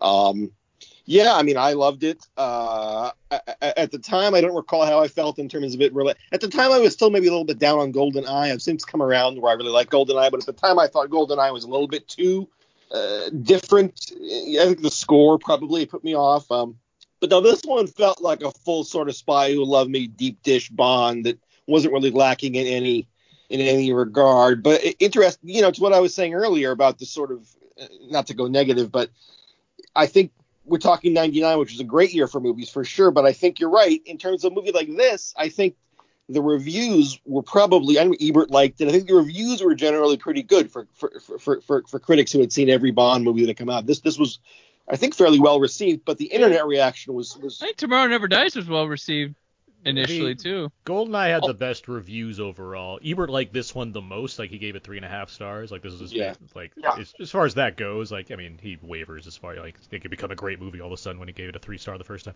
But um, I mean the the reviews became more like mixed as it went on, and then like even regardless, I mean it was but yeah, in terms like what you're what you're saying, what you're speaking to as far as critics that like recognize this series. Yes, for the most part, there was like, yeah, it does the job kind of reaction to well, it. Well, I'm saying what I'm saying is that that you can really pinpoint that '99 that era as the beginning of that that divide where this movie was a big hit and a success, and I liked it, and everybody in the theater seemed to like it. Phantom Menace, the same kind of thing. The reviews for the Phantom Menace were not abysmal, but the reaction online was so abysmal that we got this split where that that that the internet reaction began to be the one that, that would the stick. internet's where the real people are. I guess was that the idea because all of a sudden uh, this movie was bad because Denise Richards, and it's like even if she sucks, you've got so much other stuff going on, which is what I would say about the Phantom Menace too. Yeah, you can make your claims, but there's so much positive to talk about with these movies. How are we getting hung up on Denise Richards being a goofy pit of casting? I mean, I don't know what you call it, but it's it's, it's sour grapes. That it's like I knew somebody who hated Moonraker because there's a part where a pigeon does a double take, and I'm like, okay, that was like a I split like second. That. that was it's British humor, and that was a split second that ruins the whole the whole movie's just discredited. I like because that. of that. Little, it, they just they, just reverse the film a little bit, right? It's, the kind of thing. It's the kind of thing like, around the courtyard. It's the kind yeah. of thing. It's right after everyone, they cut to that guy spitting out his beer. It's the it's the kind of thing where everyone's hung up on things going on in like Man of Steel or Batman v Superman. And while I have my issues with those movies, can you imagine the Donner films coming out today and how like how picked apart those would be just for having this earnest sensibility and mixing that with like good natured humor? Uh, it's it, there's there's a segment that just has too much like jump on people would jump on and, and that was the idea with the Richard Donner films like Harry Knowles came out I hate the Ned Beatty character because the presence of a comic character means that they're disrespecting the idea of the franchise which is ridiculous. Well here's the thing like the what we're stuck in right now is a reaction to all of the nerd culture, geek culture, whatever in the in the 90s and stuff, wanting their properties to be taken seriously. Exactly. 100%. I want to be taken seriously, and then a lot of them are forgetting kid. It's a kids thing. Kids like to see them too, but there's this big desire to to make what I like taken seriously. Right, and res- want taken seriously and respected are two different things. Yeah. Taken seriously means I want a really dark version of it. Yeah. Respected means I want a, a, a you know a, a, good version of it. But yeah, th- this idea of wanting to see what we're thought of as as as juvenile or adolescent or, or overgrown kid properties like James Bond, but wanting to see them express real adult angst and and and and, and uncertainty it okay. is a strange point. The the other the other issue though is that the films are made with this kind of all ages or at least general audience friendly entertainment value, and yet the takeaway that comes from those fans is yeah, it only worked because it was serious. Like look at the and I don't need to get too far into the Nolan thing, but like look at Batman Begins or The Dark Knight. It's like people take away this idea that like they're it's they're great because they're so hard. It's like they're fun. They're fun movies. yeah. Like, Before those, that was the tagline about the Burton Batman films was they were, oh, he took them seriously till Batman Begins came around. And then people could sort of see the the goofiness that came and the stylized nature of the Burton films, but they were considered to be the gritty ones before Batman Begins came around. Yeah, because there's nothing Something like them changed. out there on uh, that production scale. like this. What were you saying? I was saying just, um, there was nothing like them on that scale before either, but it, but you're like looking at it, yeah, it's all gothic imagery and what have you. At the same time, it's yeah, you know, it's Michael Keaton like being Batman. They weren't. like, they weren't. Yeah. They, well, I'll tell you what they weren't. They weren't big roller coaster movies like the Superman movies. They weren't particularly elating as escapism. They were kind of darker and creepier and poetic and, and, hard to imagine anyone complaining about that now. But well, they matched the certain eccentricity of the direct. I mean, they're the, the the director involved. I mean, Tim Burton has a very distinct style that, like, you know, mm-hmm. it's and it's very much the opposite of what Superman is, which reflects the characters to begin with. I mean, right, right, right. You would you wouldn't hire Tim Burton to do Superman, except they did, and then that didn't happen. I mean, yeah, yeah. Even when I was 18, I was like, "That's not a good idea." Like, yeah, why? Yeah, why, I why? remember thinking, I, I don't know about this. I was like, "What are we trying like, to accomplish here?" why do you get the Batman guy to do Superman? Why do you get the X Men guy to do Superman? It'd be like trying to get the Star Trek guy, guy to, to do Superman. It'd be like trying to get a Star Wars fan to make a Star Trek movie. Exactly. Right. And yeah. hiring that person to do Star Wars. I just think there's a larger point, which is that a movie like this is, if you step back, it's they're still carrying on the the, the, the original tradition of the bonds, which the broccoli bonds, which is mm-hmm. you're going to go to the movie, you're going to get ten times as much movie as you would get for a normal price. You're going to get five beautiful women. You're going to get amazing locations. You're going to get six action scenes. It's going to keep going. You're not going to be unsatisfied when you leave. Um, Which is, and, I mean, this and, is this is why um, Quantum of Solace stands low to me. Like Scott, I get what well, you're exactly, like. We've, we've exactly. talked about we we've talked about this we've talked about this plenty before, Scott and Brandon, as far as yeah. like where, where, I separate. It's like, yeah, I like the idea of doing something. Sure, do something different. That's great. If you want to mess with the format a little bit one time out of 25, I'm not against that. But I'm still gonna take issue if it's just not good, and I just don't think it's very good at what it's doing. And, yeah, no, and, that's right. And, the I, bottom line. And I think the and I think the the issue there was that it turned, and I think Ebert said this, like he made Bond into just an action guy, and he's not. He's a he's a super spy who can do all kinds of things. instead, he's just right. this kind of, he's just this this guy that's motivated by one thing. And again, it's granted that's the story it's trying to tell, but it just eschews too much. And Marc Forster's not the guy that's able to juggle that in the way that I preferred to see on screen. Yeah, and I, I think there's a flair with the Craig era that uh, with Brosnan's now when you go back, like you can jump right from uh, Dalton to Brosnan or Moore yeah. to Brosnan. They kind of feel yeah. like that, but like I think there's a, a, shock once you get to Casino where I don't know, there's something something's changed. But I mean, it, it's a different era to a degree. As far as I mean, it's only three what three years after uh, three years five, after right? Die after, Another Day, yeah. But it or like yeah. But it's still like a. I mean, it's just a that movie's so Die Another Day is such a weird movie because it's like on the one hand it is, yeah. it's this serious thing where Bond gets tortured and North Korea is all over the place, but it's also about like you said, yeah, it's, it's a movie with invisible cars and ice palace, yeah. like it has like goofy Bond stuff. But then you get to Martin Campbell being back, and you have this giant, big scale adventure that has like no CG Bond doing stuff, like it just feels huge and different. And Daniel Craig he has this like he has a different kind of presence than the other Bonds, right? Like he's yeah. not that he's not the he's not what you see when you look at uh, James Bond in the form of Brosnan or Moore, or Connery or Dalton. Like I mean, they're he's doing similar stuff to Dalton. We've pointed that out plenty, but I mean, the kind of like the kind of like uh drive to make that character like mean something, like have a arc within that movie as far as what kind of person he's choosing to be, it stands out, right? Like it, it has it has layers to it. I don't think since it's interesting because Craig is going to be hardcore known as the James Bond. And I don't know when, maybe since Moore, that that's been a huge thing. Where like you're gonna have just a no arguments. Craig is the Bond.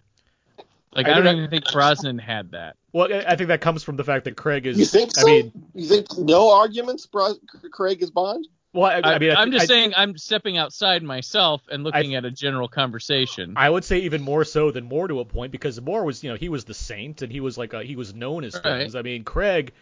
Well, respect I guess to Craig, but it's like it's not like choices, it's, but... it's not it's not like so, it's not like hold on, it's not like everything has been bad that he's done outside of Bond, but I mean, for the it's not like he's been lighting up the screen with like very beyond recent years, beyond like Knives Out and um Logan. Yeah. Oh, I see what you're saying. That's so, going to be the role that they are most because there's nothing else there. I mean, if he makes a bunch of Benoit Blanc films, great. Whereas good for him. Connery made a lot of other movies. Yeah, Connery's I was Connery, I was right? talking I in the Bond argument of, of people like just no, but I, th- I, I, strong. but I, still, but I think people are going to think that way though. I think people are going to look back and credit. I mean, yeah, people now aren't being like, man, remember the Saint? They're no, they're like, remember Roger Moore's James Bond. But I mean, there's a certain segment, an older audience. It's like he was the Right. Saint also, like he or he was, and he says he was knighted. He was all like, but Roger Moore was a big figure, like a public figure as far as that kind of Right. stuff goes. But there, I mean, there's a big argument. There's a big argument. Connery versus Moore back in the day that people Oh, sure, I'm not- I'm not like denying that. many, I'm still like, coming from this. You- You're not even allowed to say anybody else was James Bond but Connery. Uh, from when I was a kid, you have to say, Right. and I like Moore because he was my Bond. But like, to, I mean, like to me, I still feel like, on a, in a cultural sense, there's still a sense that, that Sean Connery is Yeah. James Bond. I think Which- that's which that- really gone now. Which that, but that comes with like an iconicism, right? That comes with like a who set up this character first. right, he's like, painted on the side of buildings and there's stuff. there's I something mean, different about that. Where some where like Pier, even Pierce Brosnan's like he was Remington Steele, and he's also done a lot of projects in between and after Bond. Scott, you like to say his some of his best Bond work is him in movies that Yeah. are not him being Bond, I right? was The just Tailor of Panama, that. the Mat, the Matador. his November Man, So that's the and role is Tailor to Panama. evil James Bond. Yeah, He did so it, so many where he's like, guess what? Wink, wink. I'm still playing Bond. He must have done Yeah. ten of those. and, he, Yeah. and he's done a lot, and he did a lot of movies in between Bond movies, right? He did Tailor, or, um, uh, uh, The Thomas Crown Affair, Thomas Mars Crown Attack. Affair. The Bond movie, Don- the Dante's James Bond Peak, affair. It's like called. Dante's Peak, After the Sunset, or that was afterwards. But, Right. I mean, Yeah. But there, but he, you know, he's tried to like be a movie star, not just a James Bond. Craig. Well, so I think he was the first Moore. one to succeed. Up to well, a that's what I'm saying. And, I'm, and, Yeah. but so to Well, get back- Pierce Brosnan was sexiest man alive. I had forgotten at some point in here. Yeah. haven't Yeah, they all he- been at some? Or were they all? I don't at some think point? so. No, because it started No. with Mel Gibson. Sean Connery was. Timothy Dalton later. was the sexiest man alive. No, year? he wasn't. Timothy Dalton was not. Roger Moore was not. Dave George Okay. Lazenby. Lazenby Fair, was fair not. enough. But I mean, you know, you so to get back to Craig though, it's like yes, he's done plenty of movies, but it's you know, it's not like the. It's it seems Bond like made him more though. Yeah, it, Yeah, it seems like sure. he's never been like beyond the, the ones I mentioned, Logan Lucky and Benoit Blanc, where it's very, very specific because he's playing such an outlandish character compar- comparatively. He's never been like the highlight. He's not, you know, he's not the one you came to see for the girl with the dragon tattoo. He's you didn't go and see Edward Zwick's uh, Jewish rebellion movie. Uh, No, I didn't. I mean, it, No, I didn't. it's- it goes to show like his his casting was good PR for Layer Cake. You know, Uh-huh. like that's Yeah. that's one thing that came with it. Was like, oh, we gotta watch. Just like when Hayden Christensen was cast as Anakin, we all watched Life as a House. I mean, Life is a House. It's a good movie, actually. Life is a House. Like, It's a good movie. I think also. Craig had the disadvantage of being Bond in an era when people didn't show up for just movie stars anymore. yeah, that's the other thing, right? Yeah. Like you, you've written about this a lot, Scott. I mean, it's the IP well, yeah, that's it's- the that's the star, not It's the, the, not reason actor. why Hollywood is the way it is right now, frankly. You know, people, not to turn this into a soapbox, but, you know, when people complain about the lack of originality or the lack of high concepts, it's movie stars. When, you know, people didn't go to see, you know, Hitch because, oh, wow, what a neat idea for a romantic comedy. That's an original and interesting concept. They went because they, it was a Will Smith romantic comedy that looked fun. Yeah, right. Uh, and you know, when you lost that, that was the you know when actors and to a certain extent directors were the brands and were the franchises, people would show up for a movie. They didn't care whether it was original or whether it was an IP or whether it was based on a book that you read. You know, how did that you- change? It's true, but how did it change? What Franchise. evolved. Yeah, what- I- what you- I The think pro- The prominence of franchising. yeah, yeah. Yeah. Uh, it's gonna make the next Bond casting very, very Right, interesting. but a movie 'cause star is like a franchise in that regard. You're going to go see the new whatever uh, Kevin Costner. They don't, movie. though. Sort of. Yeah, but They well, don't. the- They the- don't hold on, it's not that- anymore. It's not that they don't. right? It's just that the new ones don't catch on, and the old ones or the ones that are you know have been seasoned at this still do it. But there's just so few of them, right? There's only so Yeah. many Tom Right, Cruises. Yeah. There's only so many they Leonardo were DiCaprios. Point. What Yeah, right changed now from the reason you were going was because Michael Douglas was in it too. Now I'm going to see it because because no what- because because no one chose to accept the new ones and be like this is why I'm going to this thing. They're Chris acknow- Hemsworth can't open something Yeah. on Chris the they'll, Hemsworth. they'll acknowledge that like- this guy is like someone I know and I like, but they're not going out of the way to see Black Hat. And also, because we mm-hmm. saw such an increase in charismatic would-be stars playing marquee characters, the idea of that actor then just playing a guy was considered a lesser value. Just you know. like Pierce Brosnan not playing James Bond in between James Bond movies, they would have made 100 million more if he was just called James Bond. Yes. Uh, to a certain extent, yes. Um, so, you know, star power still matters. Tom Hardy as Venom is still useful in a way that some random dude as Venom is, Right. and is certainly more useful than Tom Hardy as some guy. I mean, you You got know, that the same year, right? cat- You you you got up, yeah. you got upgrade with not Tom Hardy, which made no Exactly. money, and you got Tom Hardy as Venom, which made money. Because he, but he, I think he's one of the few guys where he's a cachet and people expect him to be quote unquote good in a movie. Well, but it's a it's a mix of the two though, right? What, there's no Yeah. other Tom Hardy movie that isn't a franchise that's like, man, Tom Hardy's here. Like, I mean, it's it's you know Tom Hardy's as this guy. Yes, let me do that. Right. Right now, right now, it's Right. based on those franchises, some directors, and then some actors. Like what that's- caused the shift from idolatry of movie stars to franchises? Is it contempt for entertainment people's Uh, salaries? Pushing too many, No. too many um, Taylor Kitsches at us. Yeah. Uh, yeah. fail. Getting, they getting a lot of getting a lot. Robert Wagner. There were always people. But they who were not whipped really so many. They one time. whipped too many of them.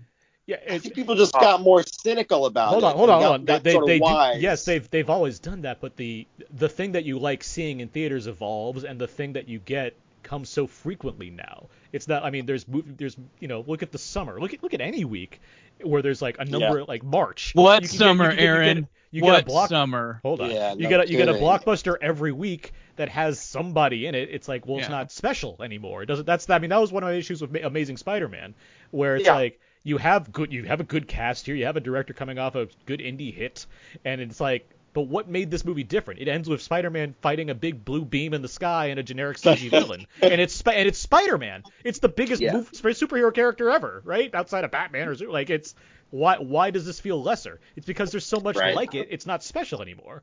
right. Why Star Wars worked so well in the winter.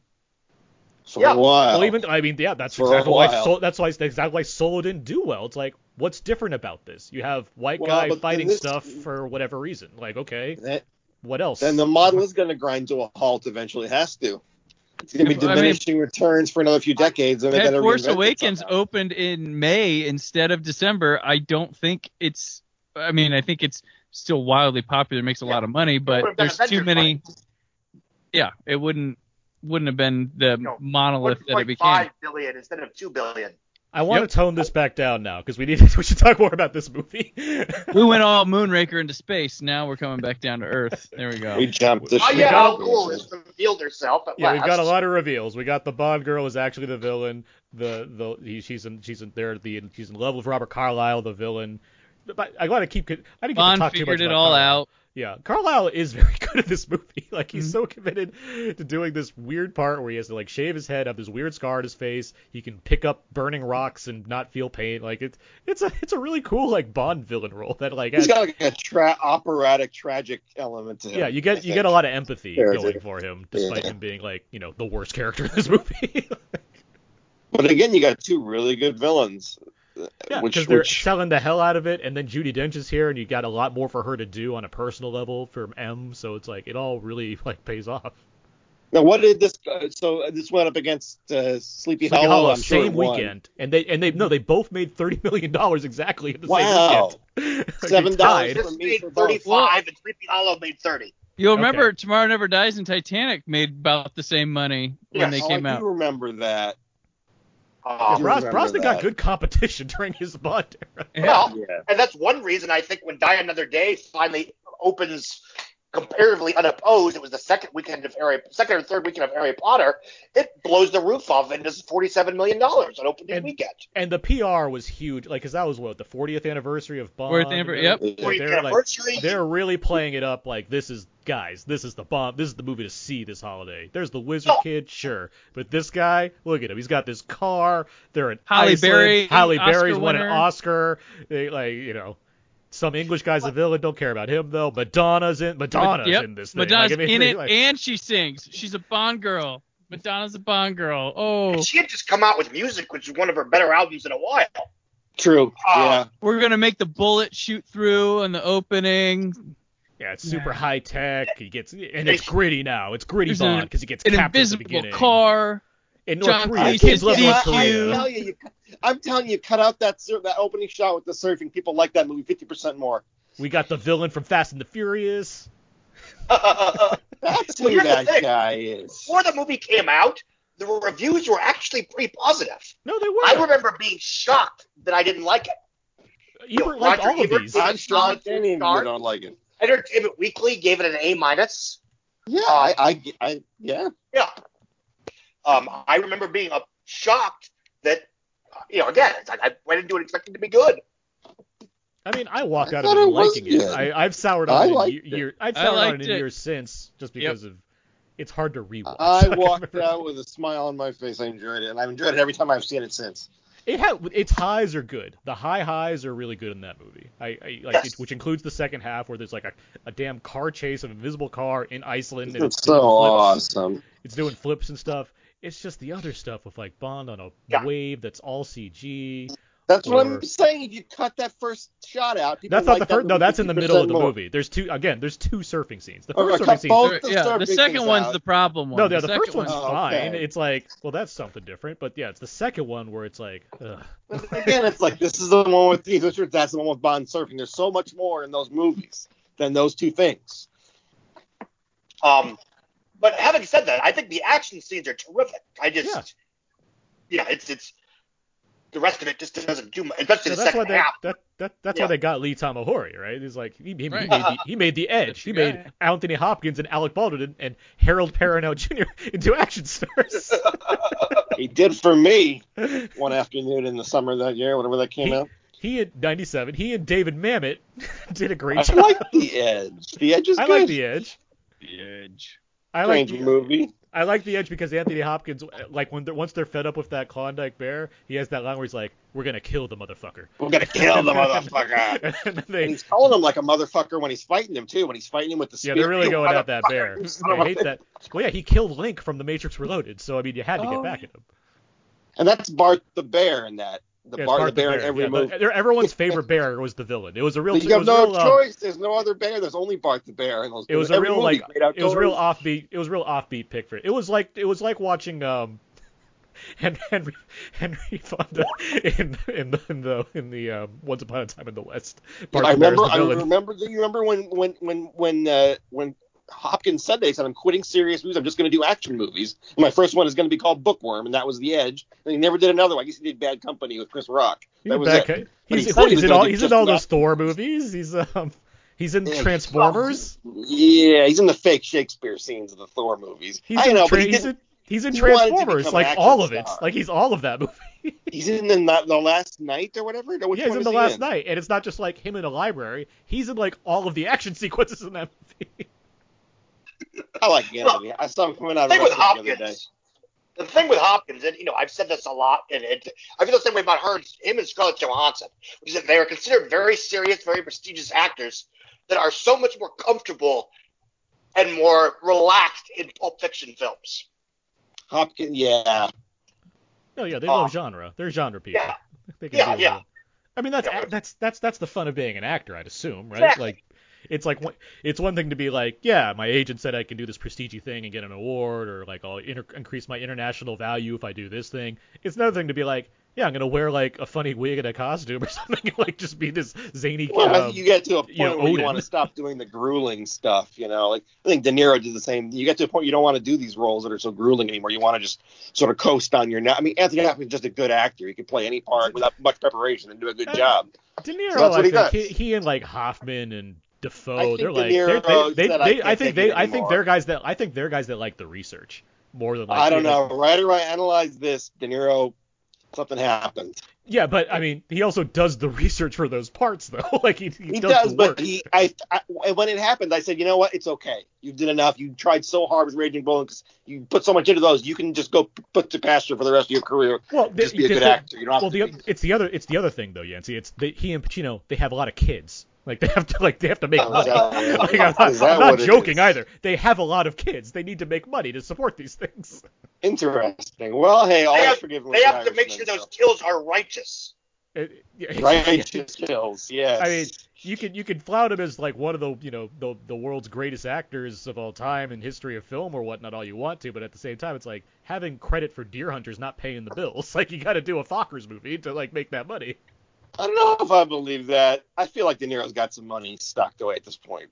I mean, he spread it pretty thin between his restaurants, his film festival, all the other antics he gets into, whatever Tribeca houses he film, owns, Yeah. and yeah, all of and all of his children, like, Well, and, the and the ex-wives. I mean, he's a In lot most stuff of those doing. films, he's pretty good in them. I mean, Yeah, he's having a blast in the first Yeah. Meet the Parents movie. Yeah. I think he's very good in the sequel. I'm not a fan of the third one, but whatever. I like the second one. Yeah, I like the second one. He's terrific in The Intern. That's one of his best performances in the last 10, 15 years. I haven't seen the I intern. do I think- believe you. I do think there is a perception when you're dealing with these older, you know, 70s era actors that unless they're playing tough guys or mobsters, they're not really trying. This Uh, um, ju- just, to get I to suppose that's probably true. I, I always well, just to get back to what we're talking about. Now we're at the helicopters on the caviar factory no big one action gets sequence. chopped up by the helicopter blades. I, I always forget that this action scene's like a th- like almost at the end of the movie. I thought I thought it Yeah. was like in Yeah. the middle. Yeah. It But comes it's, late. it's kind of a digression. Yeah, There's 40 minutes left. It's not the end yet. Here comes and it's arguably thing. like the most inessential action sequence, right? Like this is the only one oh, where Oh, like, God. it's it's it only happens because we haven't had action in a while, so we might as well have an action sequence. Huh. Because the rest of them feel one, like pull one out of the jar, Barbara.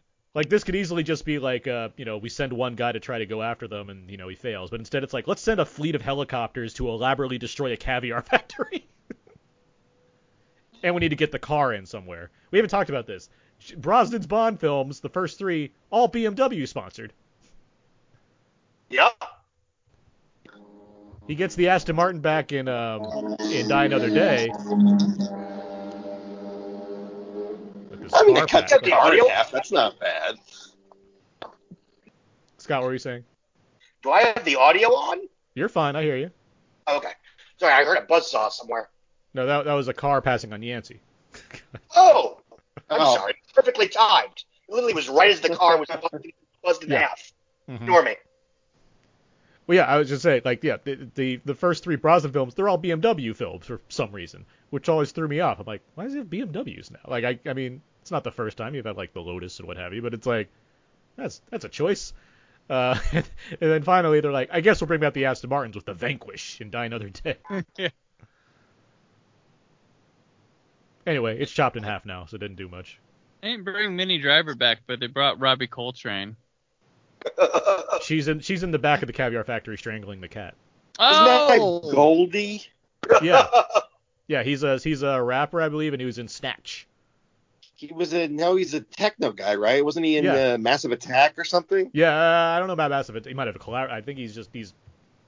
I know. Yeah, he's he's like a rapper techno guy. I think. That's yeah, I guess you're right. yeah. Yeah, Goldie. you know, Robbie it- Coltrane's kind, kind of like the Topol for Brosnan. yeah, he is. yeah, he's the. To- He yeah, is. exactly. They didn't. They couldn't bring back Joe Don Baker for this film though. Yeah, what what happened there? The the guy who was apparently best friends with the Broccolis because he's like, yeah, I was a villain once, but you know, you can have me for two Brosnan films as a good guy also. like, why not? Well, and it's funny. It's funny though the the light con. I love the light continuity touches. They're more amusing than trying to strong it because they're like, well, we killed or Felix Leiter like lost limbs, so he can't be at the field. So here, here's Joe Don Baker. Different is, actor. We'll just bring in somebody yeah. else to represent Felix. Well, right, exactly. It's I love the little like just like a like a Friday the Thirteenth or a Hammer Dracula. You know, these are in the same series, but you know, they've just, done a few. Uh, there are a few actors who have played more than one part in this series, right? Beyond. Oh yeah, what's Maud, Maud Adams. Maud Adams. Yeah, yeah. Maud Adams. Yeah. I feel like there's another one too, where someone else is like two different people, two different characters in the series. Like they almost do it on purpose. Well, you could do that back in the day because people didn't have own it at home. It wasn't like on TV or you couldn't yeah, rewind you, or obsessively can, watch them. You can you can have Lee Van Cleef be in two different Man with No Name films. Now right. now they they'd require if that happened, you'd have to require a backstory and lots of dialogue as to why they right. look like this certain person. Exactly. Like I, I say, like I said before, the last time the last time anyone's getting away with that right now is the Don Cheadle change in Rhodey in Iron Man 2. That's, That's the last, the last time anyone's getting away with that. Last time, last time you just recast and be okay and just fly without getting it. crucified for it. You're probably right. right. Hold on, probably this is, right. No, hold on. The, the, the Warriors three, you had um, what's his name? One guy as Fandral, and then you had Chuck, uh, Zachary Levi as as Fandral in the in Thor: The Dark World. He changed that one. That's a small, yeah, a super, a super important a character. Very costumed up character, yeah. And if we're really keeping track, I mean, Alfre Woodard comes in as sad person in Civil War, and then she's like the villain in all of uh of um uh, not Iron Fist of Luke Cage. Which apparently well, those, those never counted anyway. I know, just saying. yeah, Don Cheadle's the only like major one that they had to deal with. Mm-hmm. Um, no, and actually, I, I I agree with you. I like seeing him in this film. Spoilers: yeah. I'm sad when he dies. Yeah, um, it, it's also a good death though, as far as what he accomplishes. Oh yes, very much. Right. Um, I think one of the reasons there was a backlash to Denise Richards, beyond everything else, is that they made no effort to make her into a stereotypical tough and powered, not just a damsel in distress, can right, kick ass right. right alongside Bond. And there had been a certain drive toward that for at least one of the Bond girls. You know, say what you will about Natalya and Goldeneye, who was more of a brains than brawn, but you still like Xenia top machine gunning everybody. Well, I mean, uh, she's, uh, she's basically at this point already an inexcusable you know sexual addition to the movie. I get the, I get it. She's you know I, yeah. to me it makes sense. You have a beautiful girl come in in the last third who's ridiculous, but is you know in a bikini or whatever. But yeah. I think you're already entering the culture where you can't do that. You can't have one element sort of be goofy. Eh, people get too uptight. But I, you know like and it's to balance out the complexity of the other Bond girl who's not a Bond girl. I think. Yeah. Well, yeah, it's a Bond girl is, by I default, mean, but as far as being an actress in a Bond movie, you become a Bond. Just because she's a she's a big boob American actress who was she was on the she was uh, she was on her rise at that. I mean, she was like the hot new thing.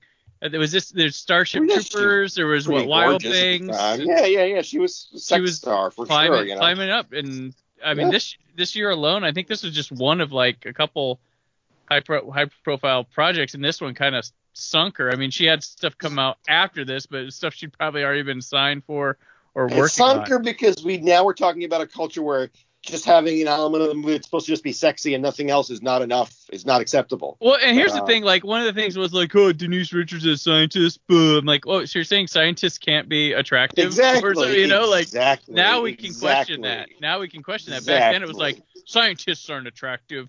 Exactly. Well, going, Scott, Going yes. going back going back to your points. I mean, yes, there there has been a drive in the other Bond movies to make the make the actresses like have more agency as far as what their role is, whether they're you know equally matched as far as physical capability or intellect or like what they're doing to drive the plot forward. So yeah, it does, especially in the Brosnan era where you had you had Natalya and Goldeneye as like you, you know a hacker that's better than the master hacker working for Van Trevelyan, and you have yeah. Michelle Yeoh coming in as someone that's better at action than Bond is. So it's like yeah, this is like, I mean, as far as a character that's on the same side as Bond, it is a huge digression as far as what they've been seemingly been working for, towards, and, and even like the Dalton films, there's like stuff I can't specifically remember the Bond women in those films, but I mean, there's there's a drive to doing something very specific versus what this goes on here.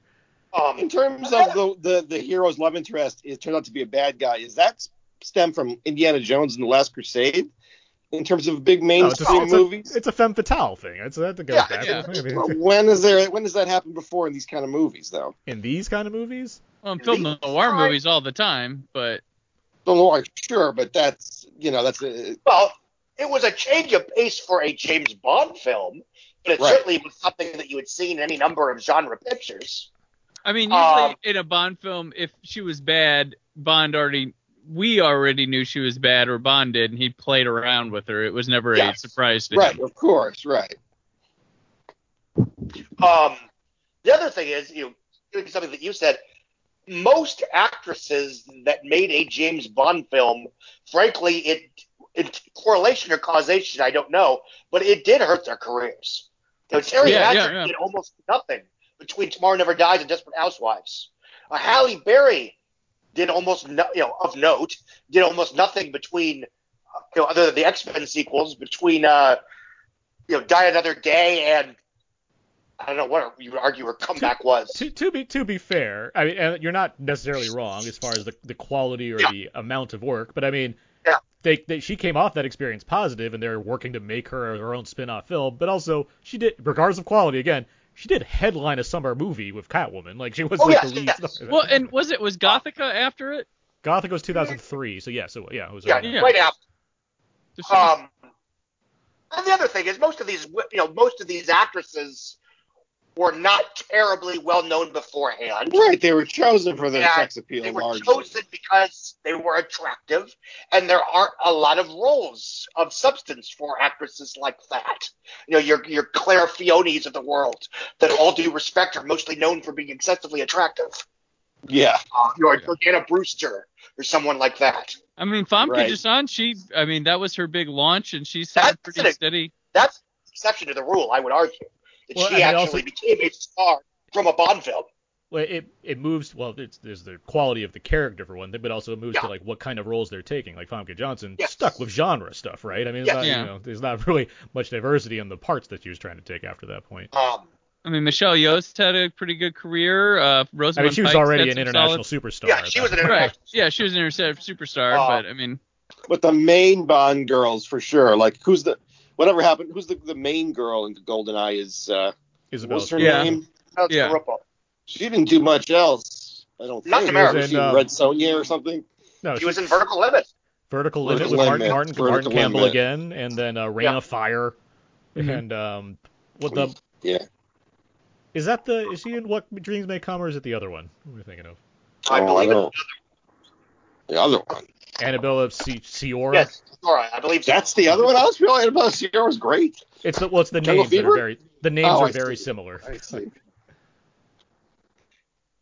I wanted No, to mention you mentioned Goldie as far as the guy that's in this. He he's in Snatch. Then in Casino Royale, you have the you have the the big guy. Uh, Tyrone in Snatch, he's in Casino Royale. There's a weird connection with Guy Ritchie movies going on. I mean, other before Brosnan, what do you have? You have what Diana Rigg, but she was somebody before, Yeah. and sh- uh, Tanya Roberts. Granted, we laugh, but Tanya Roberts was a thing. I mean, these were usually synchronized with Playboy like centerfolds or like pictorials at the time. So it was a different different time for the culture. They would synchronize Bond girls with Playboy magazine. So it was definitely, you know, I mean, A Bar- Bar- Barbara Bach was somebody. Barbara Bach. It was Ringo Uh, Starr's wife. She didn't have to do yeah. anything. She did some B movies. I guess that's a sexist thing. Yeah, but you're right. Most no, almost nobody. Oh, Jane uh, Seymour. did Jane well. Seymour. Jane Seymour Yes. did well.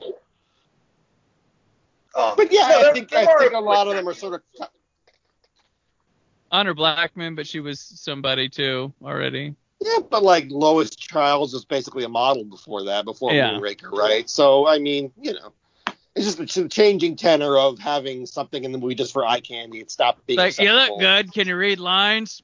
Congrats, you're the new Bond girl. Yeah, The the Craig movies have the benefit of stronger writing for some of these characters. Yes. You, I mean, Right. and you ca- and you cast appropriately for that, so you have. Yeah, you get Eva are- Green and yeah. um, And then And even, Skyfall yeah, just doesn't. Skyfall just doesn't have it. Skyfall's M. M is the Bond. Play. what happened to Judi Dench after that? She went nowhere. Yeah. yeah. Whatever happened to she? Cats. well, there you go. My point. Um, and, I- you know, this- obviously she was a Bond girl, but Naomie Harris as a genre list of you know, Yeah. a genre list just a mile long. Right. Yeah, you got Uh, pirates and zombie movies. Yeah, she's aged ten seconds since Pirates. Um, and obviously she's in Rampage. She's in Black and Blue. She's allegedly in Venom 2. Um, this uh, let's talk about this movie for a second. This torture Yes. device that she puts Bond Awesome. in is awesome. like it's so like it's so like simple, but at the same time it's like this looks bad. This looks like bad for Bond. it looks like something from the Cenobites. this looks not good for Bond right now. Like this is one of those much like the that's again I as much as I want to like be like there's good stuff in Spectre, like the torture thing he goes through is so elaborate and specific and I'm like there's no way you get out of this and then they find some stupid way to to get out of it. It's very similar. That's what I was thinking of it as far as him Yeah. being like strapped in a chair. Getting his nuts hit with a rope by. Well, the Casino Royale one, that's just very, Yeah. that's just great simplicity. Mads Yeah. Mikkelsen, a great Yeah. Bond girl in Oh, himself. Um, he's, um, he, he's terrific doing that stuff. He's like, it's just about the little things, right? Like, That's just- Casino is just lightning in a bottle. Oh my gosh. But yeah. Thinking about Mad Mads Mikkelsen as the villain, he's just oh, he's great. That's a great villain role too, where it's like, Right. this is this is a guy who's pressed against time by other bad guys, and so he has to do his thing, and Bond is messing him up. Like that's a great role. Right. And Mads, that, that kind of introduced a lot of us, a lot of people to Mads Mikkelsen, who's who the man who like, oh gosh, Hannibal Lecter, but now he's like the Hannibal Lecter for people. The, like the, thought? crazy thing with Mads is like he was in the the old Nicolas Winding Refn movies where he's just like he's not he's not this suave guy. He's like right. This like punkish asshole guy. and it's like Well, now yeah. he's the guy that wears nice suits and everyone loves. Yeah. Well, seven years after killing them softly, Matt, you know what? Ben Mendelsohn's a sex symbol. yeah, and then they put both of them in a movie together, and people can't stop talking about them.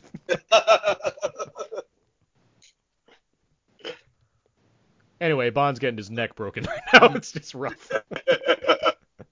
And she's very good.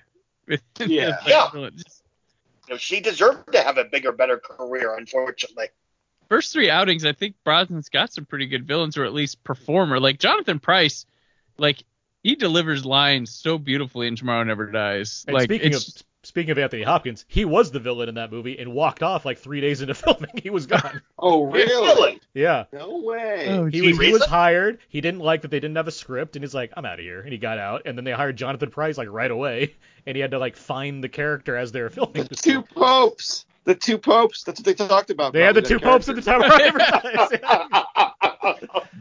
and then You he know, got but- a script for another spy movie. He's like, I'm not passing on this again. Guys, you, the, thing, the thing, the The thing about that story movie, Sean Connery always, yeah. the thing about that movie, you get one pope and then you get another one for free. It's just, it's a, it's magic. Two popes, one price. Yeah. In this Good economy? um, I'll I'll have one ticket to two popes.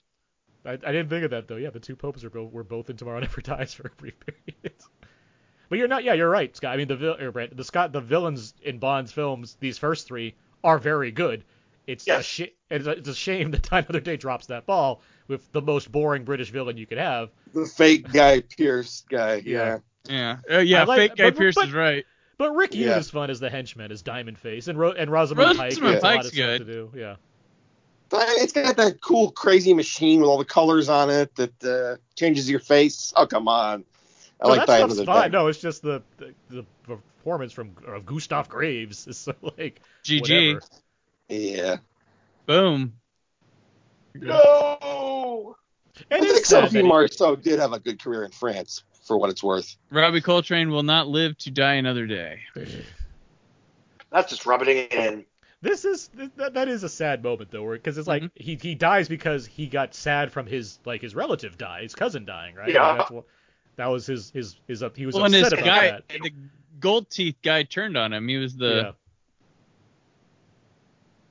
And this this bit right here, where he's like shooting I at love Bond, Pierce and, is like, oh god, oh and god. Brosnan's like, Oh, God. wait a minute, it's like Like, it seems redundant. what a hell of a last act for a guy to do. like it's an accurate shot off and dies. Poor Hagrid. You're gonna cry for Buckbeak. I like this choice of suit that they gave Rosin for this final act. It's like let's have, let's give him a lighter suit. to just like mix things up. She does The do one- the the one one thing, the one thing that I dislike in this in this in, in the cliche of the character you don't know is bad turning bad. she suddenly seems to have an unbelievably evil essence in terms of everything she says as soon as you know she's the bad guy. Yeah. You know what I mean? Like all of a sudden she's sort of strutting around and I'm like, No, that's why- really that's hate why- that. That's Neener, again, neener, neener. again, Nolan does the exact same thing in Dark Knight Rises. Does like the second, Yeah. the second Yeah. Marion Cotillard turns out to be Talia al Ghul, she has her own fucking villain costume. Yeah. Like, it's like, what? Like, whew, been meaning, been waiting to get this back on. Man, I'd argue if this if this movie weren't hadn't been dismissed as the Denise Richards one, Nolan never would have gotten away with that. Which I bet was an unconscious ripoff. Yeah, he's just a big Yep. Bond fan. He just kind of like, Yeah. yeah. all right, the elements here, you know. Charlize 'Cause I Theron's the didn't same even in think of that until you told way. me. I didn't think of that until you told me that it Charlize was a, that Theron's the same in, direct- in Hancock, where suddenly like the second she turns, she has like her own like costume and everything. It's like what? What? All right. It's a cliche from like the '90s serial thriller movies, like where the, where once the bad guy, basically you can be completely insane, but until they call you on being the bad guy, you can your cover as a sane person is perfect. But the minute you're called out as the bad guy, you start singing and acting like a, you know, scenery Yeah, it's, very, it's like the, their theater training kicks in. They're like, all right, time to emphasize some of these words here and bug out my eyes a bit. Like I just remember John. I remember John Goodman in that movie Fallen with Denzel Washington. Yep. Where all Well, of a sudden he realized he's actually the bad guy and he starts to sing, you know, the Rolling Stones and act like. Uh, Well, that tracks with the movie though. That- I that's- guess you're right, but you know what I mean. We've Well, done a no commentary on to- Fallen, there's He didn't reason put on we a know to- we're prison outfit. and He didn't dress as Shocker in the final Yeah. scene. He No, you know, I got it wrong. That that's the one where there's no reason for him to be in that movie except to get to do that final scene. That's what it was. Yeah, basically. That was why you had Donald Sutherland in that movie. It's like, well, we need a captain. Like, who? Could, well, we got a big actor. Why we get a big actor? Because he's going to be involved in the last bit. This is why you have that suit on, so you can have a nice blue shirt underneath, so he can jump off into the water. It's a good suit. This is the second one in a row that had extended underwater stuff, isn't it? In a Yeah. row. yeah. Yes. I remember thinking that. Brosnan liked kind of a that. strange Like, yeah, that was another thing where like Brosnan like likes the water stuff. That's the one thing I don't like about Thunderball is that it kind of gets a little th- well, there's those too, there's, there's too much of it. That's the problem with Thunderball. It's well, like it's played as amazing. Wow, look at this underwater footage. because it is shot. because it's the it's a for spectacle film in the you Yeah. know 19, in the 1960s like there's nothing like that so it's like yeah I mean it's, what else are they gonna do there's no computer graphics at that point exactly. they've had- they've had planes chase after Bond and he's you know he's fought off odd jobs. So it's like yeah all right underwater. Sure. That's fine. That's a, that that's the story of audience of, of audience uh, of an audience's reaction to the movies in miniature is is in 1965 the very fact that they shot underwater is amazing because they're thinking wow they actually did that. Nowadays almost nothing is considered to be wow they actually did that. Eh, you know what I mean? Yeah, but- but yeah, but now you just do- sense of but you just do a lot of it is there and that was the thing with but everything is assumed to be fake so that element of wow they shot they actually went to the top of this mountain and dropped a car is just gone you know So that's why Which the, that's why the movies that's why the movies that stand out are always going to stand out. That's why Mad Max Fury Road is Oh, pronounced as like the best film of the decade because you know how what did happened. they do that Like there's How there's a did they there's do that? Yeah. there's a sense of wonder in that movie that you cannot explain exactly, but you just know it happened. True. And there's a lot of there's a few movies like that. And there's some that unfortunately fall by the wayside because of that. Like something like offhand example Furious 7. They drop they drop cars out of a plane up in the air. Like they did that for real. But, Yeah, how I much mean, CG is in those movies? I, you know, I'm not a, the biggest follower of that series. there's a high level of it, but they do they do a ton of practical stuff also. Like the car stuff is generally very practical in those movies. Yeah, because a CG car chase would be worthless. Why would would you? be. I mean, the whole point is it's a real car. You already know it's I not think- really James Bond driving. it. I think right now the expectation when you watch a film like that is that a lot of it is artificial. So when it's not, that becomes part of the marketing campaign. That Uh-huh. becomes part of the appeal. The obvious That's- example being the Mission Impossible films. Exactly. Yes. Yeah. Gone from, you know, come watch Tom Cruise play Mission Impossible to come watch Tom Cruise, you know, almost jump out of die. Yeah. you know, he jumped off the moon. See Jackie Chan do that. Um, and and the stunt work, even though it's obviously aided by special effects or aided by you know wires or safety harnesses, things that prevent you know the actors from dying, it's Right. still accomplished as practically as possible, and because you know, and that is very much a selling point.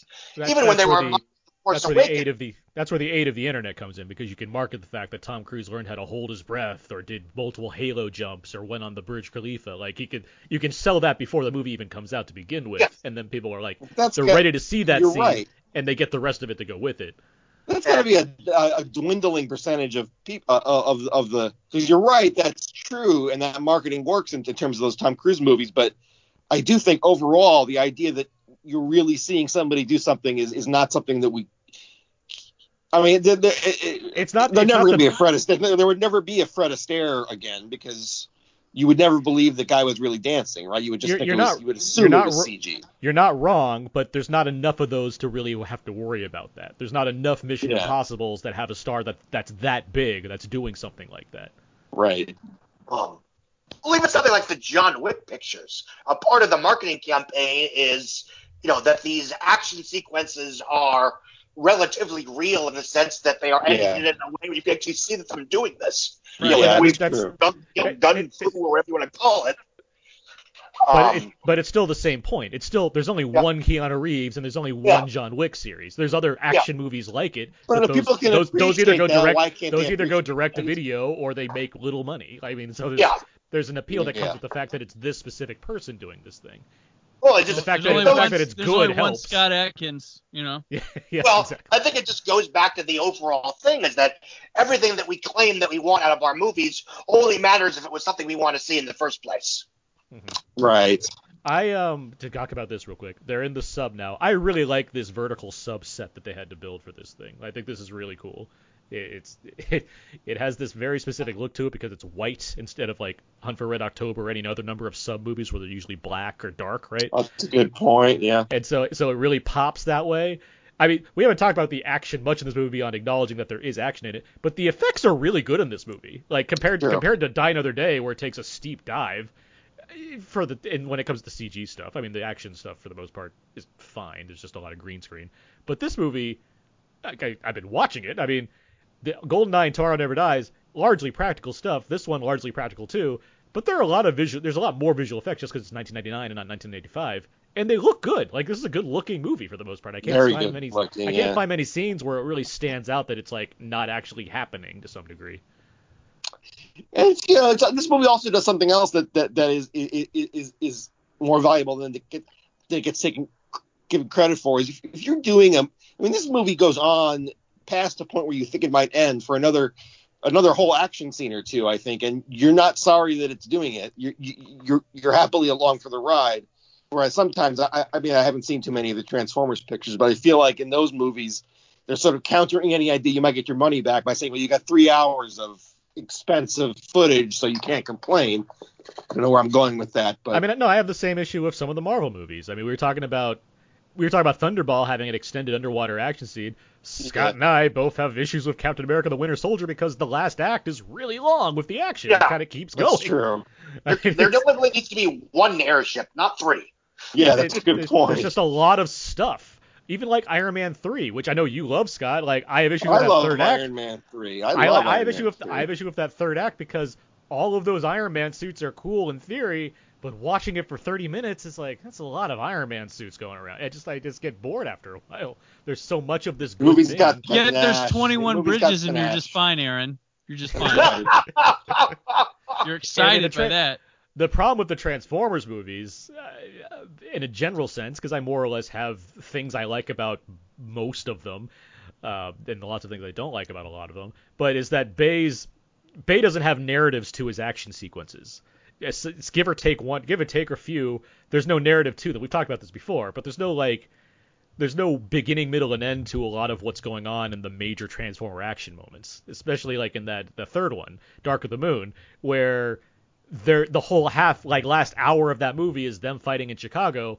You can shuffle all of that action around; it would make no difference because there's no real rhythm to it, and it's just like that's a shame. There's there should be more coherence there but because so even if you're getting the biggest possible spectacle you can get from a Transformers movie, it only matters so much because there's no like there's nothing to it. No one in you know no one now or five years from now is going to be like remember Transformers or Dark of the Moon when you know, Starscream dies. Right. Like, no one cares. Like, right. like didn't matter. Didn't care about that. Remember when, remember when Megatron had that big epic? No, no, I don't. Like, who cares? Like, it was just, it happened. I guess there was a lot of CG robots. I can't remember anything. There's no rhythm to it. I can tell you beat for beat things that happen in the John Wick movies because there's a sense of rhythm to those action sequences. Yeah, the um, amazing thing is I am even though this is what is this the 15th Bond picture or the 17th? Like this is the 19th, 19th. Bond movie. Yeah. It, there's no logically, there's no chance anything's going to happen to James Bond. He's not going to die, you know. Uh-huh. And yet, I am invested in what's going on, even though I know it's silly. Like whatever it does, it does it right because I'm invested in it, even though I know it's just welcome to my nuclear family. A line that I was yeah. supposed to be referencing to him being his son.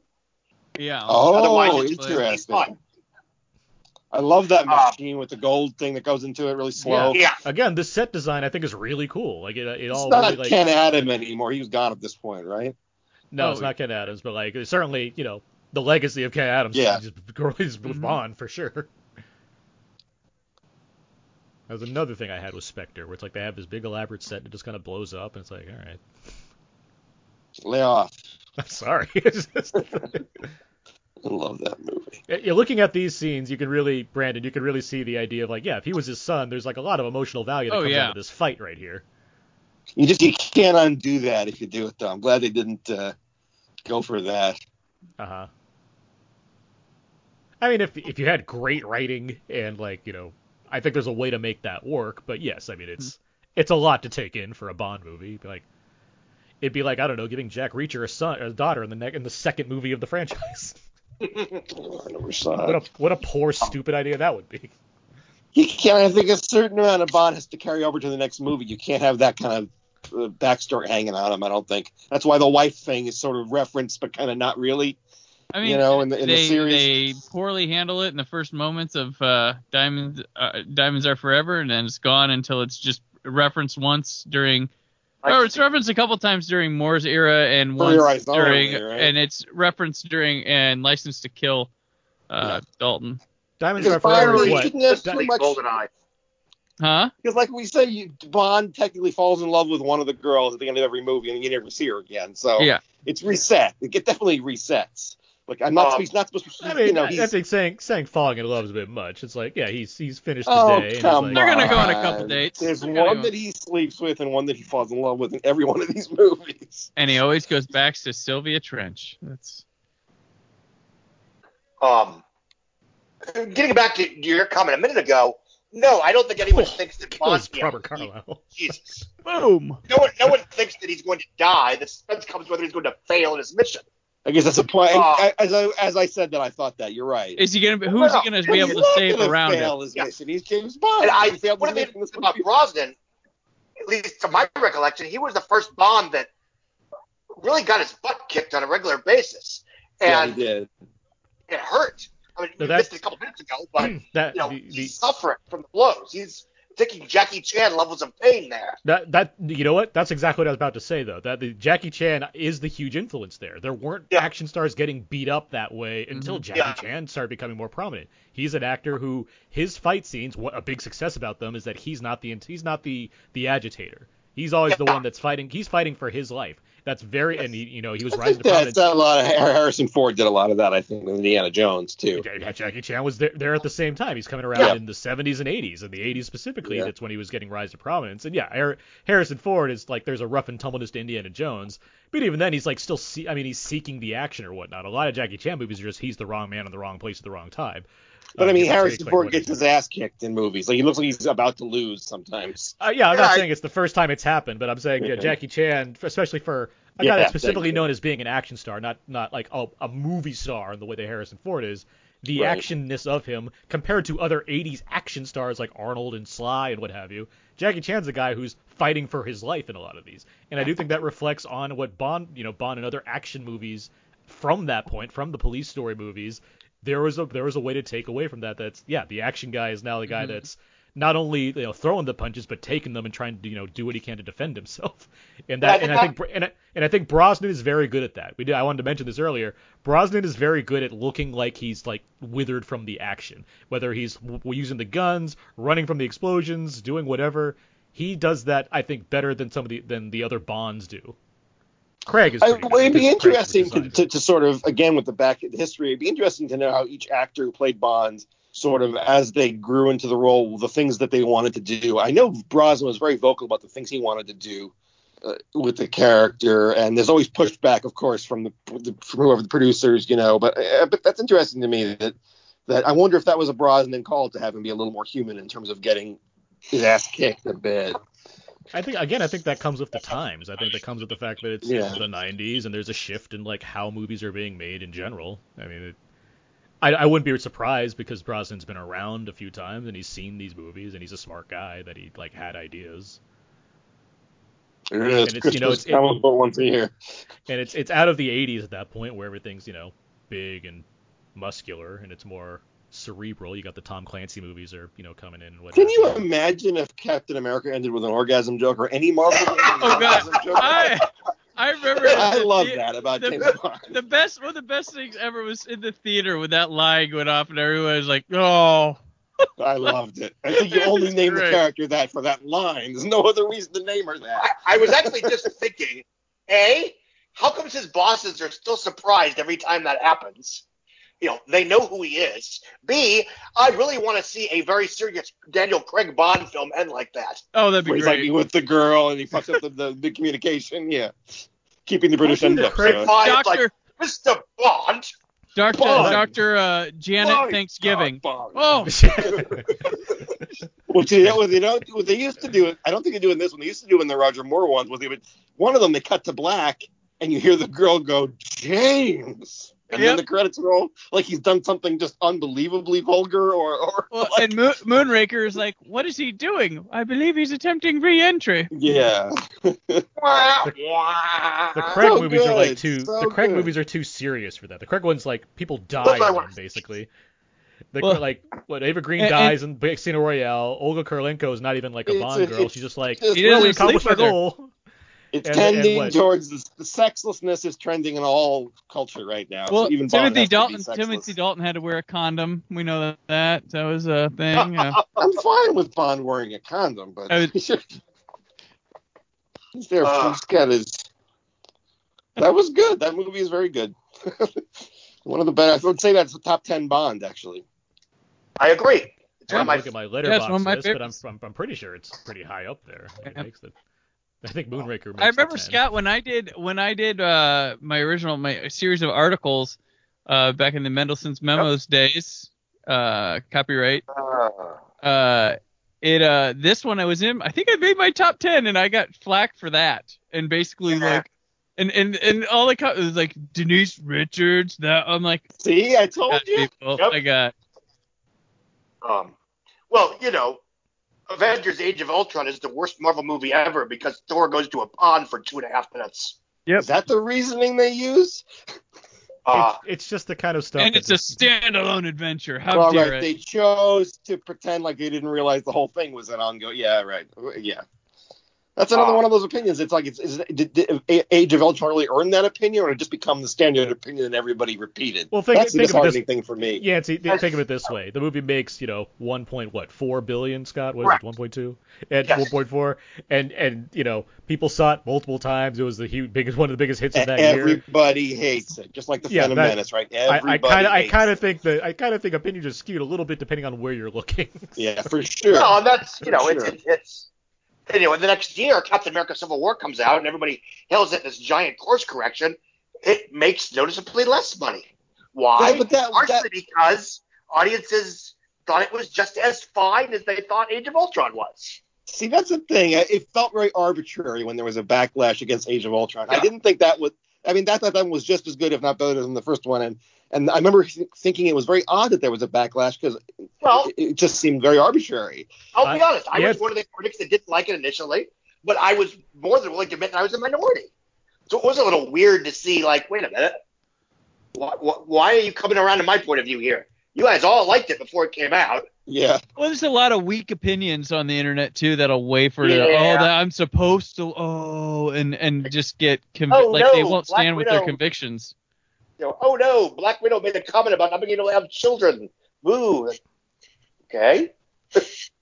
See, I stuck to my guns though. You remember me, Scott? I was like, Age of Ultron rocked. Like I thought this movie was great. I thought Ultron was really good. Uh, too, yeah. I, I, I, had a great time I with still it. Have, I still have issues with it, but it has aged very well.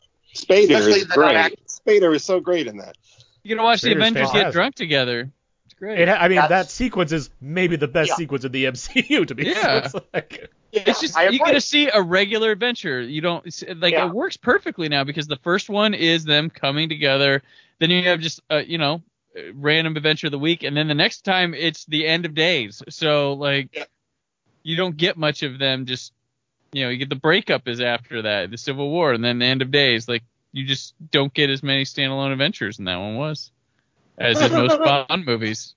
Excuse me. So um, the movie has ended at this point. The world is not enough, and the time on this commentary was not enough.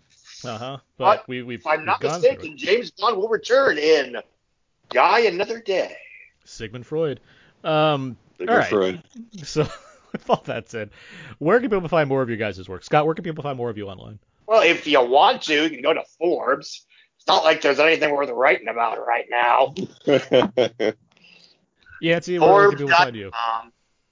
I'm not going to even pretend I'm doing anything right now, but holding on a regular job and, and helping raise a three month old child. But eventually, hopefully, you'll find me in many places writing. Um, this is the most fun I've had in a while. Brandon Peters. Uh, I mean, when I have, I mean, when I get the copies, uh, wiseforblue.com, they're kind of slow right now due to the world at large. And uh, Cult Cinema Cavalcade, uh, cultcinemacavalcade.com, Spotify, iTunes, anywhere, or iTunes, Apple Podcasts, anywhere. Podcasts are found. Uh, currently, uh, we have posted our live show from uh, the Starbase Indy Convention of 2019, which we talk about the documentary Trekkies from 1997. So go back with us and listen. Speaking of ongoing franchises, be sure to listen to the Cult Cinema Cavalcade recap of the Showa era of the Godzilla. Oh my gosh, yes. Quite compelling. Um, um, that was great, and thank you for coming on for two of those, Aaron. It was great. For sure. Um, you can find me at thecodazeek.com. I'm doing my part in reviewing uh, many streaming films in the time being, in the interim between theatrical viewing. Um, and I'm on Twitter at Aaron's PS4. Our podcast is on iTunes, Audible, Spotify, and Stitcher, everywhere you can find podcasts. We have our Facebook page, our Twitter and Instagram. You can find all that where you can. You know where you can find our show. Uh, thank you guys, Brandon, Yancey, and Scott, for joining me for this World Is Not Enough commentary track. Always a pleasure. I think it's awesome. Great time. Thanks, guys. Good Man, time bonding. Thank you, listeners, for tuning in. uh, let's see what's next. What's, what's next month? May. Like May is next. May May's next, and there's no movies coming out theatrically, so we have to figure out a commentary. Uh, but I think we can piece something together. Um, a lot of sub talk, and you know it's the 25th anniversary of Crimson Tide, so there's an option. I don't know, but uh, we'll see. We'll talk about it. We'll figure it out. Have you done um, any Fast and Furious movies other than Tokyo Drift?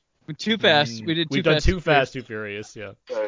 Uh, we have not done my fellow Americans as teased before on the commentaries. yeah, obviously, um, uh, one that's long in the making. Uh, but yeah, uh, with all that said, that's gonna do it for this week's episode about Now. I'm Dave. Uh, thank you again, everybody, and yeah, until next time, so long and goodbye.